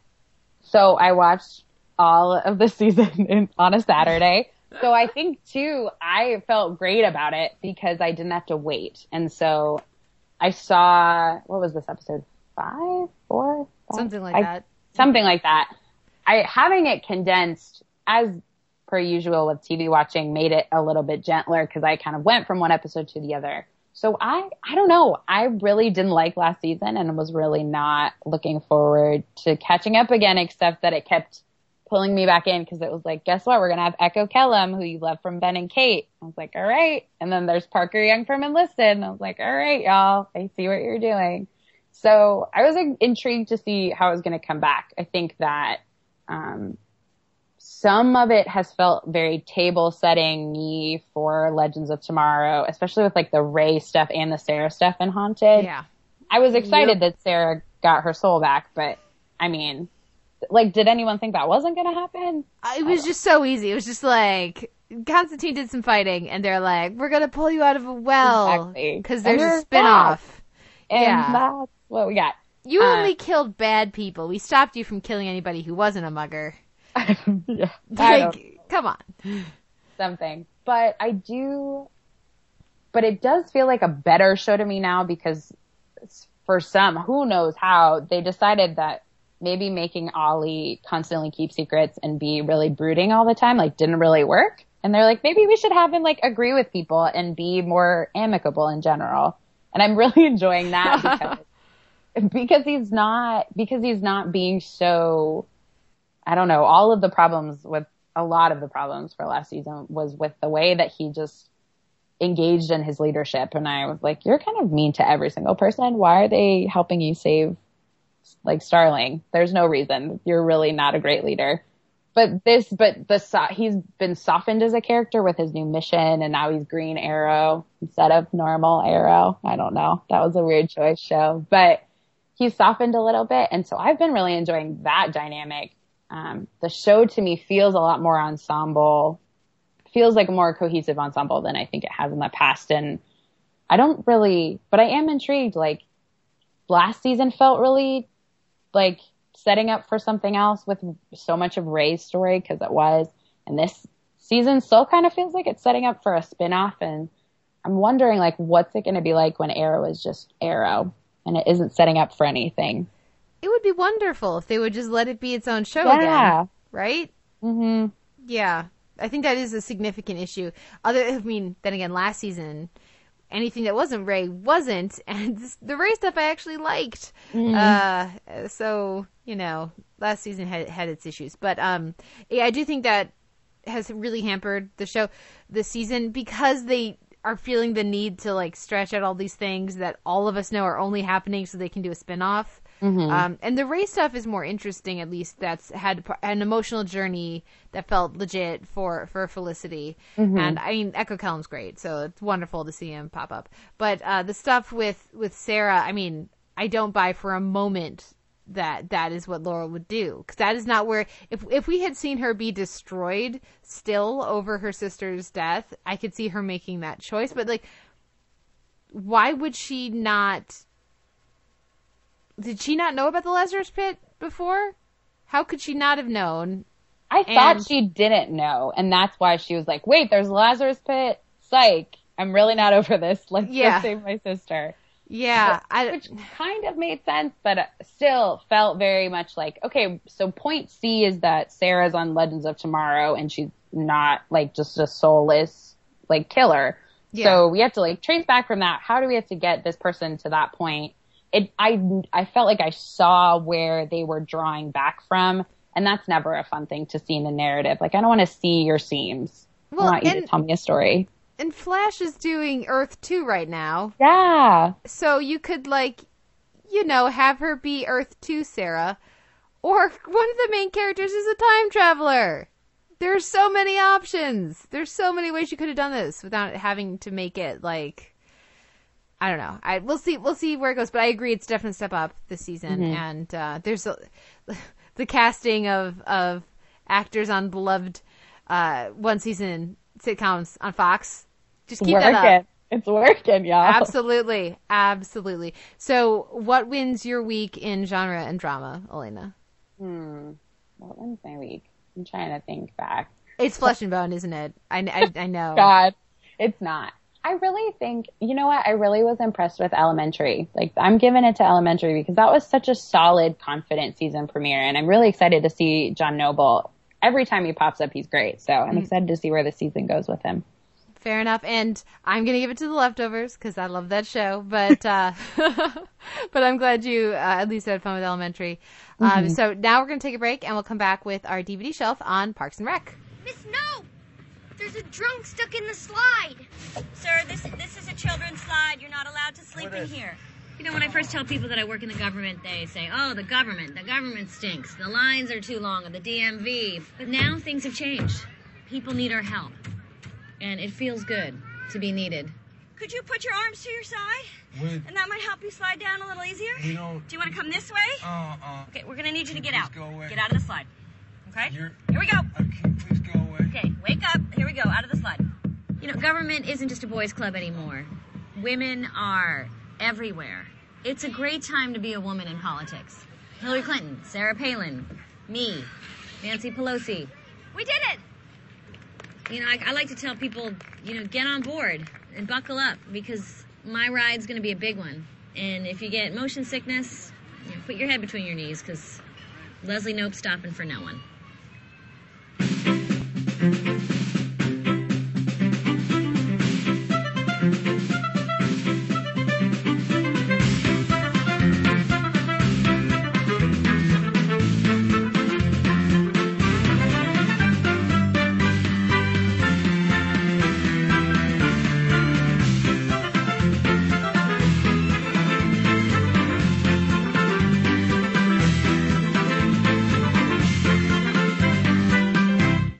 back with the Televerse. This is Kate Kulzick, TV editor over at PopOptiq, and I'm joined this week once again by one of our contributors and a contributor over at Televixen, Miss Elena Rivera.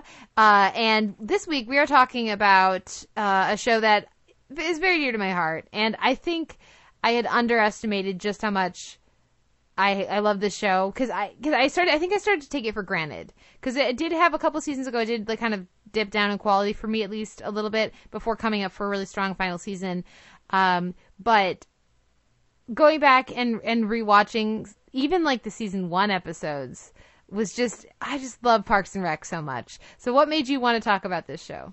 Well, I didn't even think about this, but Master of None just came out. So I've been thinking a lot about Parks and Rec in general, Master of None being Aziz's new show and um, there being a lot of like crossover with writers and Harris Wittels, wonderful writer who's passed away, who was on Parks and um, also, I guess, co-created Master of None. So it's thematic this week because that show just came out. But I, I've been thinking a lot about Parks and Recreation as a show. It was my favorite show. I, I might say it's like my favorite show that has existed. That might be too bold of a claim, but I might claim it. Um, Uh-huh.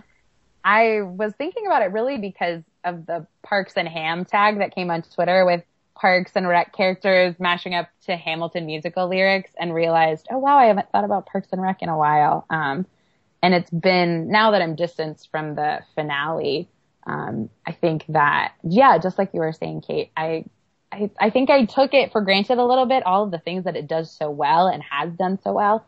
Um, just some really effortlessly fun storytelling. And it was really, really nice to revisit it this week. Um, it's, I think it will, as a show, I was just looking at the ratings, like, got like 5 million viewers, give or take, maybe on a, on a good day. Um, but I think its legacy in television is going to be so much more widespread than that. Um, and it, I think about all of the protagonists that I really love.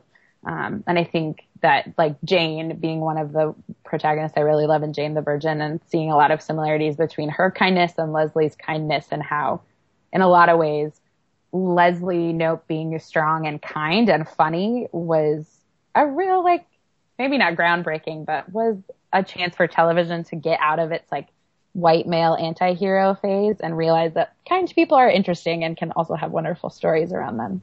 Absolutely agree. I, it's just this is a show that is many things, but a big part of it is that it is unabashedly earnest, and that is one of the things I most love about Jane the Virgin, and uh, and it's like you said, kindness and being a good person is at the core of this show. And it, what it was really interesting to me because I remembered um, thinking the first season wasn't very good.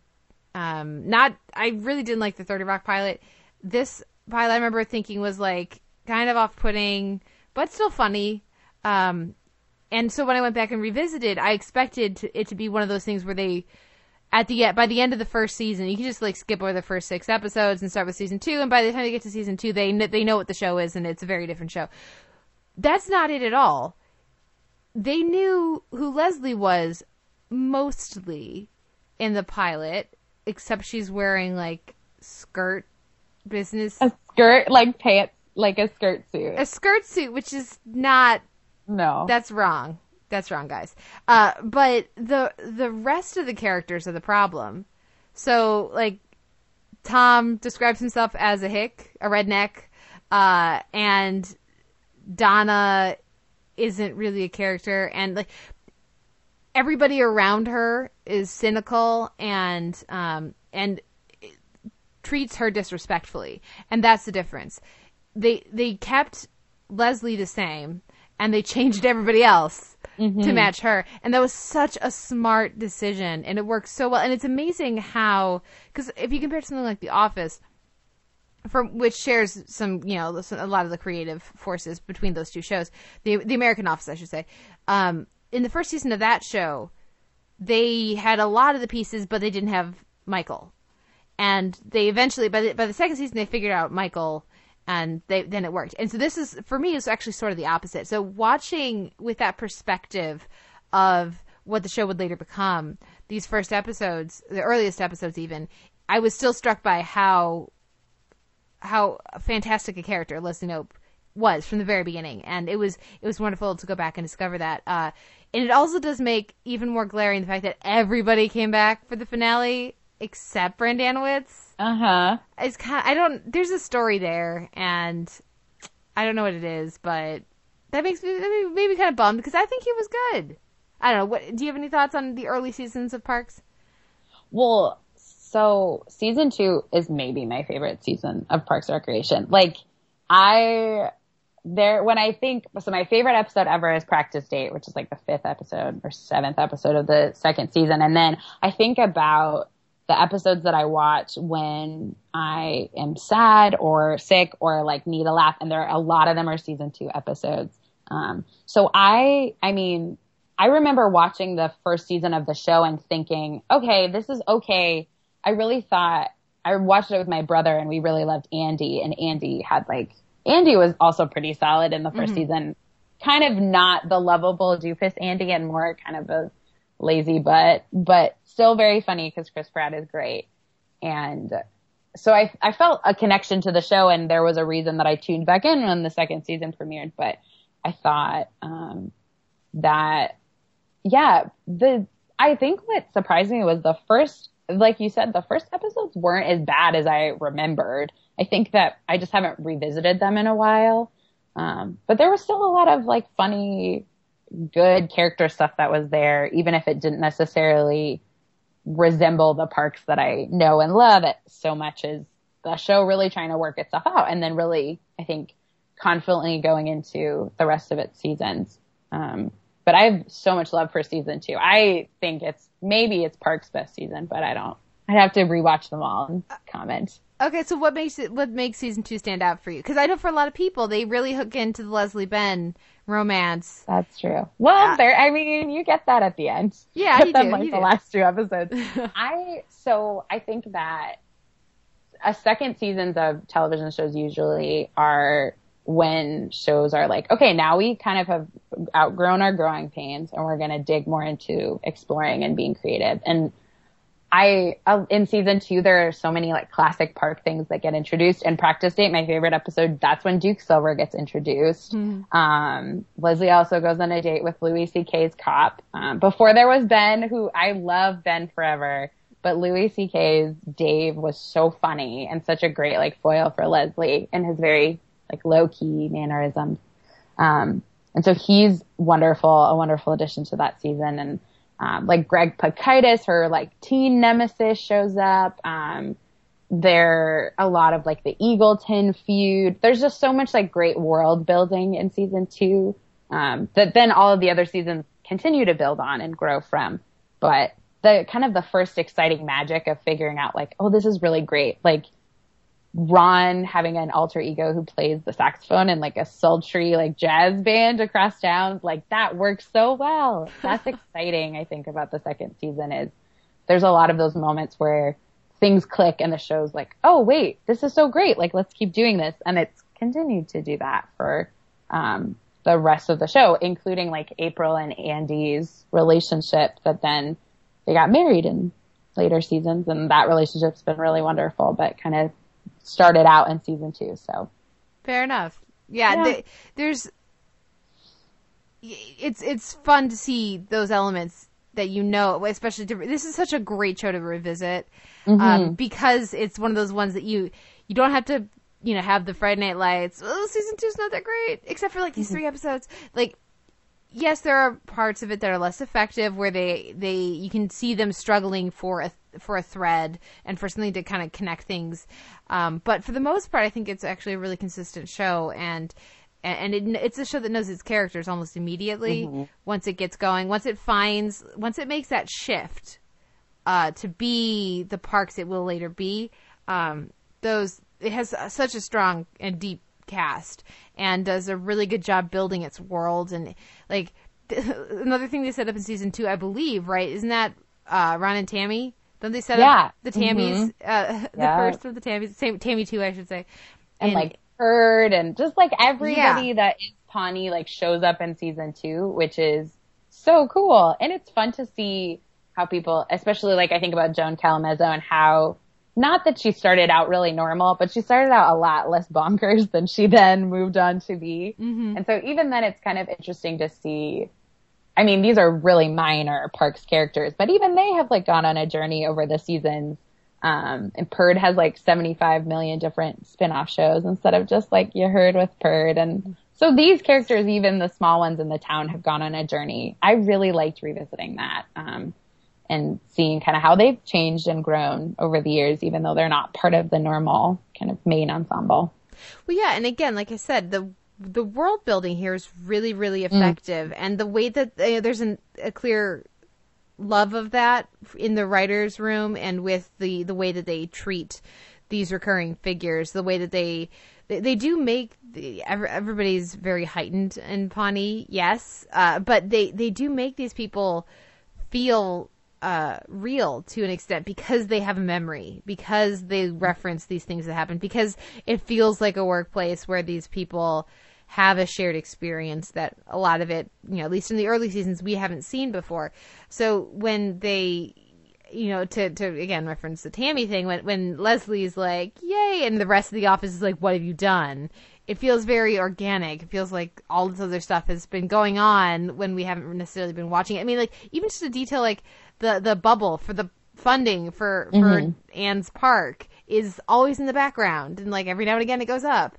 Um, that kind of attention to detail is a big part of what makes this feel like a community. And, and, and that sense of community is at the core of what this is, this show is and that optimism. And like you said, down with the white male antihero. Uh, let's have a little bit more optimism in our TV, uh, cause I think it's a beautiful thing. Yeah, I think I I think too, like even even the though the show maybe I don't know. I never really thought it fell off. I always was on Parks and Rec. Okay, I- fair enough. Some people talked. Some people talked about how it got not so great when Leslie was in office or when she was running. I always really liked the show. Mm-hmm. Sometimes I think maybe it recycled plots, but that's like I don't know. That's a common thing when you show runs for seven seasons. You can't invent like 300 new stories all the time. But I think that overall it's it's a show that I hope more people like take note of. Um, I think that not that people don't know about it, but just other shows in general. It did such a great job of world building. It does such a good job of moving people through, in in some ways, a realistic life journey. I mean, it's not it's the heightened world of Pawnee realistic, but showing people showing characters as growing and changing people over the course of their life that they learn lessons and they have a memory and they remember what's gone before. Um, I think that's really cool and it's not every show that is on television right now is going to run for seven or eight seasons, but if any one of them does, I think that Parks is a great template because um, it it always kind of went big for the things that it really believed in for its characters and its town and the people in the town, and that's really an admirable thing. Not maybe not everything works for everybody, but it again it was it was always like striving for something that op- that healthy optimism and that's something I really always appreciated about the show. Well, and I think, eh, like you said, that I love that uh, people on this show change. I get so tired of, I can, I think it's just because I disagree with the philosophy, but this idea that no one can ever change, uh, which is such a popular theme for TV shows just because it's convenient because then in the mm-hmm. next episode everything's there. But if you look at a character like Andy, he is always Andy. But mm-hmm. that character transforms by the end of the show. He's in such a different, like by the time they're like looking at buying a house and mm-hmm. eventually they, they, you know, they're married and they have, are they going to have kids? And like that conversation that comes up in the last season of the show is really powerful. And, you know, we watch three different really memorable, fantastic weddings on this show. And we, we watch Leslie and Ben go through their whole, whole thing and end up getting married and then jump forward and they have kids and they are still people and they are still interesting. This isn't a show that, I mean, they do the will they, won't they somewhat with, with Leslie and Ben. I would argue that they earn it with the, the having that very real feeling conflict of the job, uh, mm-hmm. you know, being the boss. But for the most part, they like they don't do that. They don't really go for the bullshit, and I and I love that about this show. Mm-hmm. What what are the characters? Because of course there are so many characters. If you had to pick one relationship, I'm gonna make it hard for you. Is it uh, is it okay? Is it Leslie and Ron or Leslie and Anne? Hmm. No, this is hard. I, so I think, so part of me wants to say Leslie and Ron because, um, I totally believe in breakfast food and I love that the show can, the show portrays a relationship of people that have opposing ideas that are respectful of one another and can understand where each other is coming from. I think that's a beautiful and very rare thing to put on television that people have differing views but still can communicate and are amicable and know how to respond to one another. Um, but I, for me, I think Leslie and Anne kind of takes the cake. Um, not only because personally I am a Leslie and my best friend is an Anne, and so that's the way we relate to one another constantly. Send each other like texts of. I've sent her. I made her a mix CD one time that was like, "You beautiful, powerful muskox, love you." Like, this is very so I see that reflected in a lot of my friendships, but um but I think the show did a really great job of saying why are these two women together and what do they bring into each other's lives? And um, when Anne and Chris went off to Michigan, I still remember just what a beautiful testament that episode was to their friendship and how much they learned from each other. And that that was that was always kind of a hook for me when maybe some of the plots weren't working or the jokes were falling flat or um, maybe the will they won't they was getting kind of boring. I don't know. That's never happened, but if maybe I thought that one, who knows? But that their friendship was always really true and all the beats that they went through together to me seemed really like a lot of the friendships that I have in my life. And so I appreciated a show that kind of like really got female friendship and what that looked like and the strength of that in a way that didn't feel contrived or, or kind of just added on for effect. Even just the way they handle the season one, season two Brendanawicz love triangle is so respectful and is so of, of the characters and between the characters, and that's just the kind of thing that not enough shows do. It's I remember um, one of the early articles I wrote for Sound on Sight at the time, now PopOptiq, uh, was about watching an episode of every show uh, in a week on primetime network TV. I watched an episode of every show uh, to see if it passed the Bechdel test Uh huh. and did the, the did some graphs and, and stats and as you can still y'all can still find it it's it's it's up at the at the website somewhere um and talked about which shows passed the Bechdel and uh how and how how barely did they pass? And almost all the ones that did pass were one scene three lines of conversation probably between a mother and a daughter and that's how they passed. Uh just barely. Uh, and then there was Parks and Rec, and it was just this beacon uh, at the time of of of an honest, thoughtful female friendship that you just didn't see on any show. Um, and and it is it still stands out for me as, as such an important part of what the show is, and and who Leslie is as a person. This notion of her, like I love all the different things they set up for her as she's irritatingly good at gifts and and she's can be obsessive but she like she just brings out the best in every person in her life. Um, and that's why they deal with all of her insanity. Um, it's just such a a lovely a, a lovely character but also a lovely you know central friendship and and and, I, and you see that in Ron too and they're mm-hmm. I mean, a lot a theme I find coming up again and again in the shows I most adhere to and uh, that, that stick with me is respect. Mm-hmm. And this is a show that respects its characters and has its characters respect each other, and that's something that I never get tired of. Mm-hmm.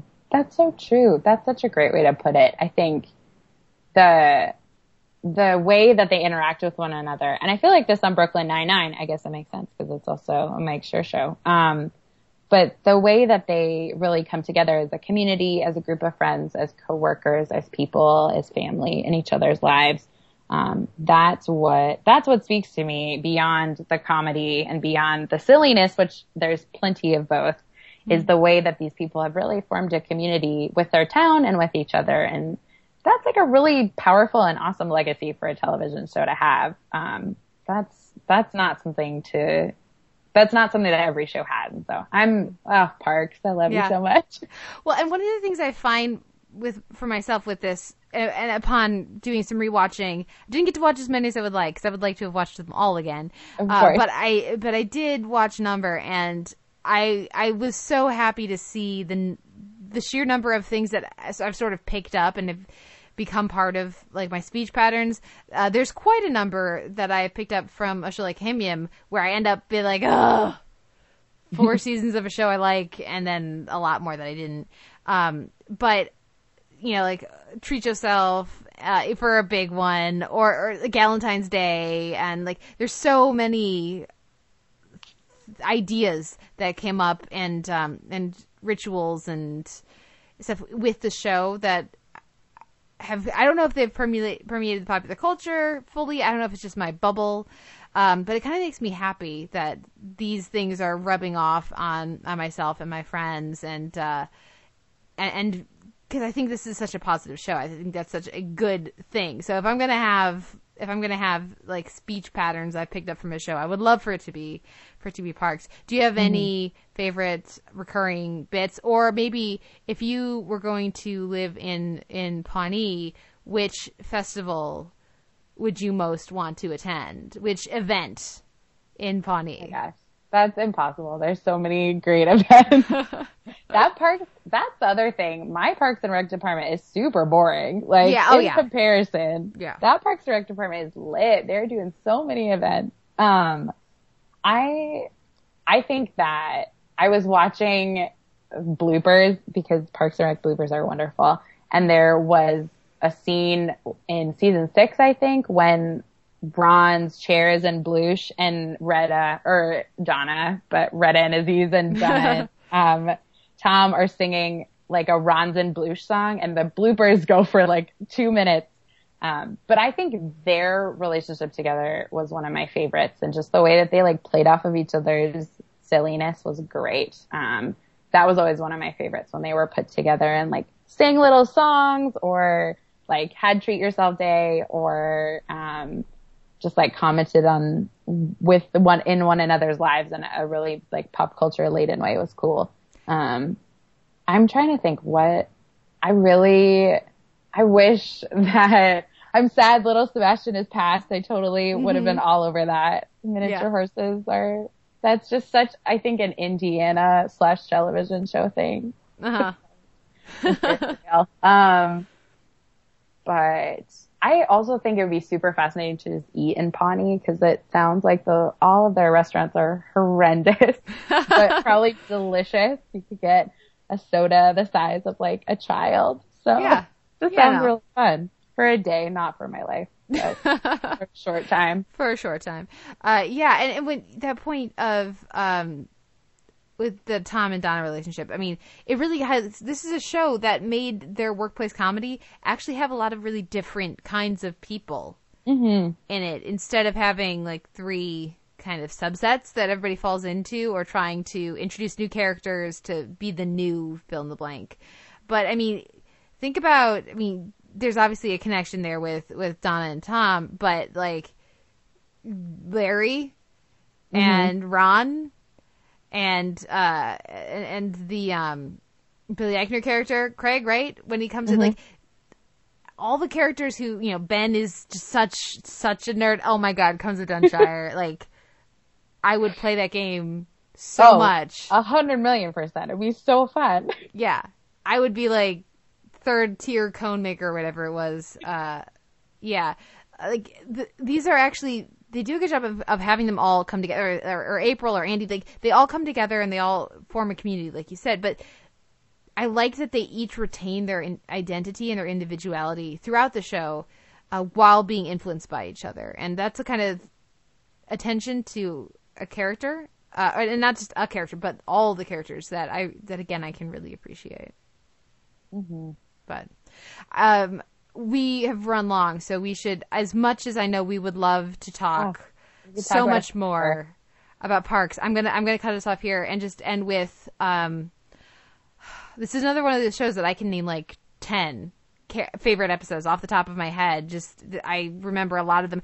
One of the best things about going back and rewatching some of these episodes was seeing how many had more than one of my favorite things about the show in the same episode. Like I forgot that the Ron and Tammy episode uh, also has Treat Yourself, right? And that the Pawnee Rangers. No, no. What is the one that also has snake juice? There's like. Oh, but There's there's, another one. there's a few that like have one like I remember the episode for one reason, but there's also this whole like another thing I love about it in the same one. It's like they do they for the most part they do a good job of supporting their different um subplots. But uh, I'm gonna make you pick top three to five. If you want to do five, go for five. But Okay. at least top three episodes aside from the ones you've already mentioned. Okay, aside from the ones I already mentioned. Well, Yeah. practice date is like my number one. People get Yeah. Mm-hmm. really mad at me when I say it's that's my fave, but I'm like, y'all, it's really good. Go revisit it. Um, I really love the flu season is like the one I always watch when I'm sick. it makes me feel better immediately. Stop. Um, it's Pooping. So, it's so good. um, I also really like, um, I really like, oh, I can't remember in season three, there's an early one where Leslie is going on tour for her book. Um, and she realizes that she was like born in Eagleton and that's kind of a low key one, but she gives a really great speech at the end of the episode where she talks about how, um, there's a restaurant in Pawnee that claims that it has the best waffles in the world and like, maybe it doesn't, but also maybe it does. Like this is the kind of town that we live in. And I always, that speech is so great. Um, equal parts, the debate is really good. Um, I think Amy Poehler wrote that one or co-wrote that one. And that one's silly for like all the different people it brings in, but also some really poignant speeches about, um, like challenging your community to be better and her as a leader. Um, and then seven, in season seven, the kind of the two-parter, but really the one episode where she and Ron hash out their differences, um, and really kind of come to terms with their relationship in this new way. That was kind of like a late in the game, like really strong episode that I was not expecting from a show in its last season, but really was a powerful kind of exploration of their friendship, um, and, and what they've meant to each other and how they've evolved as characters and also so funny, um, when they're kind of have lost their mind and they're like in sweats, like, and he's playing the, the saxophone and just doing weird things. Um, those are some of my favorites. I think those are all great. Uh, for me, the I think my favorite stretch of the show is the run up to um, the, the campaign, the run up to the election. And when I think of a moment from the show, I think of Leslie voting. That's the image that comes to mind for me. So I would I would give that um, I, I, I give her I, I give that episode um, the you know climax of the season uh, as one of my absolute favorites. Um, this is a show, like I said, that knows how to do a festival, so I got to give some love to Harvest, Harvest Festival. Yeah. And I mean, we we talked about this off mic, but the the the little Sebastian, uh, um, the the bye bye little Sebastian, and like all the different musical numbers that have happened over the course of the show are so delightful. Um, and oh, I mean, you already said flu season, which is so good. Um, I'll give it to you know what it is. It was the fight is the one that has snake Where Hole, everyone gets really drunk. where everyone just gets blitzed and Uh-huh. it's amazing. But it also again is that really great um, look at Anne and Leslie's friendship and these different things about them, but you know about who they are, but also who, what they bring out in each other and why and is it okay and is it manipulative and is it all of this stuff. Um, and while it also has some uh, delightful uh, Ben and Leslie will they won't they and some other good stuff in there too. So um, uh, and you know there, there- I could think you know we have Leslie going up the the the the visual of the the flag raising the Iwo Jima flag. Like there's been so many great moments and so many great episodes on this show but um those are the three that are sticking with me right now. So those are the those are the three I guess I'll go with. But uh any final thoughts on Parks and Rec besides if anybody's listening and they've gotten this far and they don't watch Parks they haven't seen Parks Yeah, they definitely like need to watch are it you kidding me? yeah.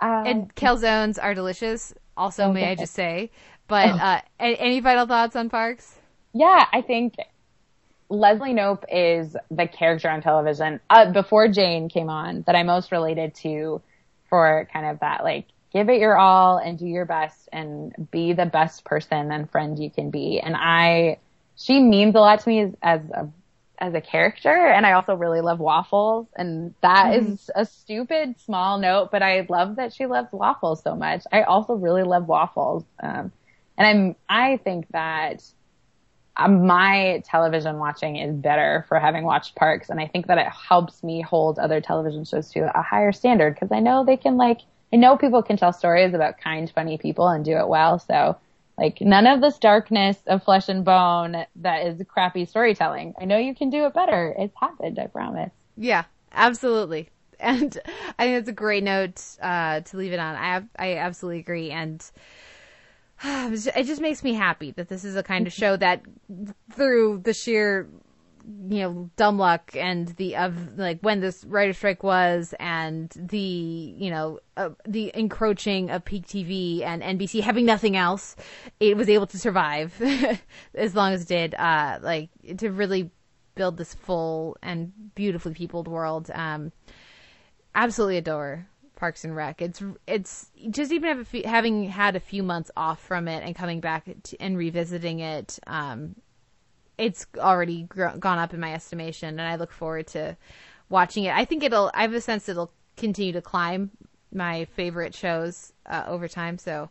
I continue, I look forward to, to watching that happen in my own little mental Rolodex of, of TV shows.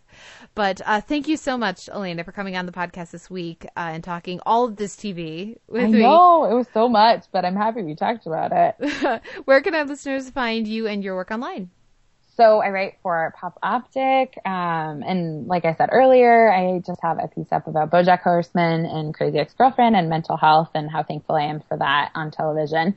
Um, I also write for the Televixen. I'm weekly reviewing Brooklyn Nine-Nine, so if you want to catch my thoughts on a weekly basis, you can come over there. Um, and then kind of some other random smatterings of thoughts here and there. You can also follow me on Twitter. My handle is my first name, Elena is awesome. Um, I made it when I was like 17, but it's still stuck. Uh, so you can follow And my. I feel it stands. Uh, you know, Thanks. anybody who's still listening knows this. It is known. So Ryan, yeah. But you can Yeah. follow my disjointed thoughts about many different television shows that I'm very behind on because of my work schedule. so I live tweet things from five weeks ago, but like they're still happening. But Yeah. right, trying to catch up. I'm working on it. It's all good. It's all good. You can, uh, of course, uh, everyone can reach me at PopOptiq. You can email the, the televerse at gmail.com. You can find us on Facebook to start a conversation there or find us in, uh, in iTunes where we have an M4A chaptered feed and an MP3 unchaptered feed. And of course, on Twitter, I'm at the televerse. And please do reach out there or leave a comment at the website. That works too. Um, but always love talking TV with everybody there. So reach out. Let, let me know your favorite Parks and Rec episode. Which thing are you, can you not believe that we didn't mention? Because there's about a million of them. But, So um, yeah, like we, how did I not mention the finale as one of the best episodes? Because it's such a lovely finale. Oh well. so I feel like we could say that about 20 million episodes. We could, we could. President Knope, by the way, may mm-hmm. I just say, oh, maybe yeah. also Mr. Knope, also President, but definitely President Knope. But anyways, on that note, uh, thank you once more, Elena, for coming on, for having me, and thank you everyone for listening. I'll be back next week with another episode of the Televerse.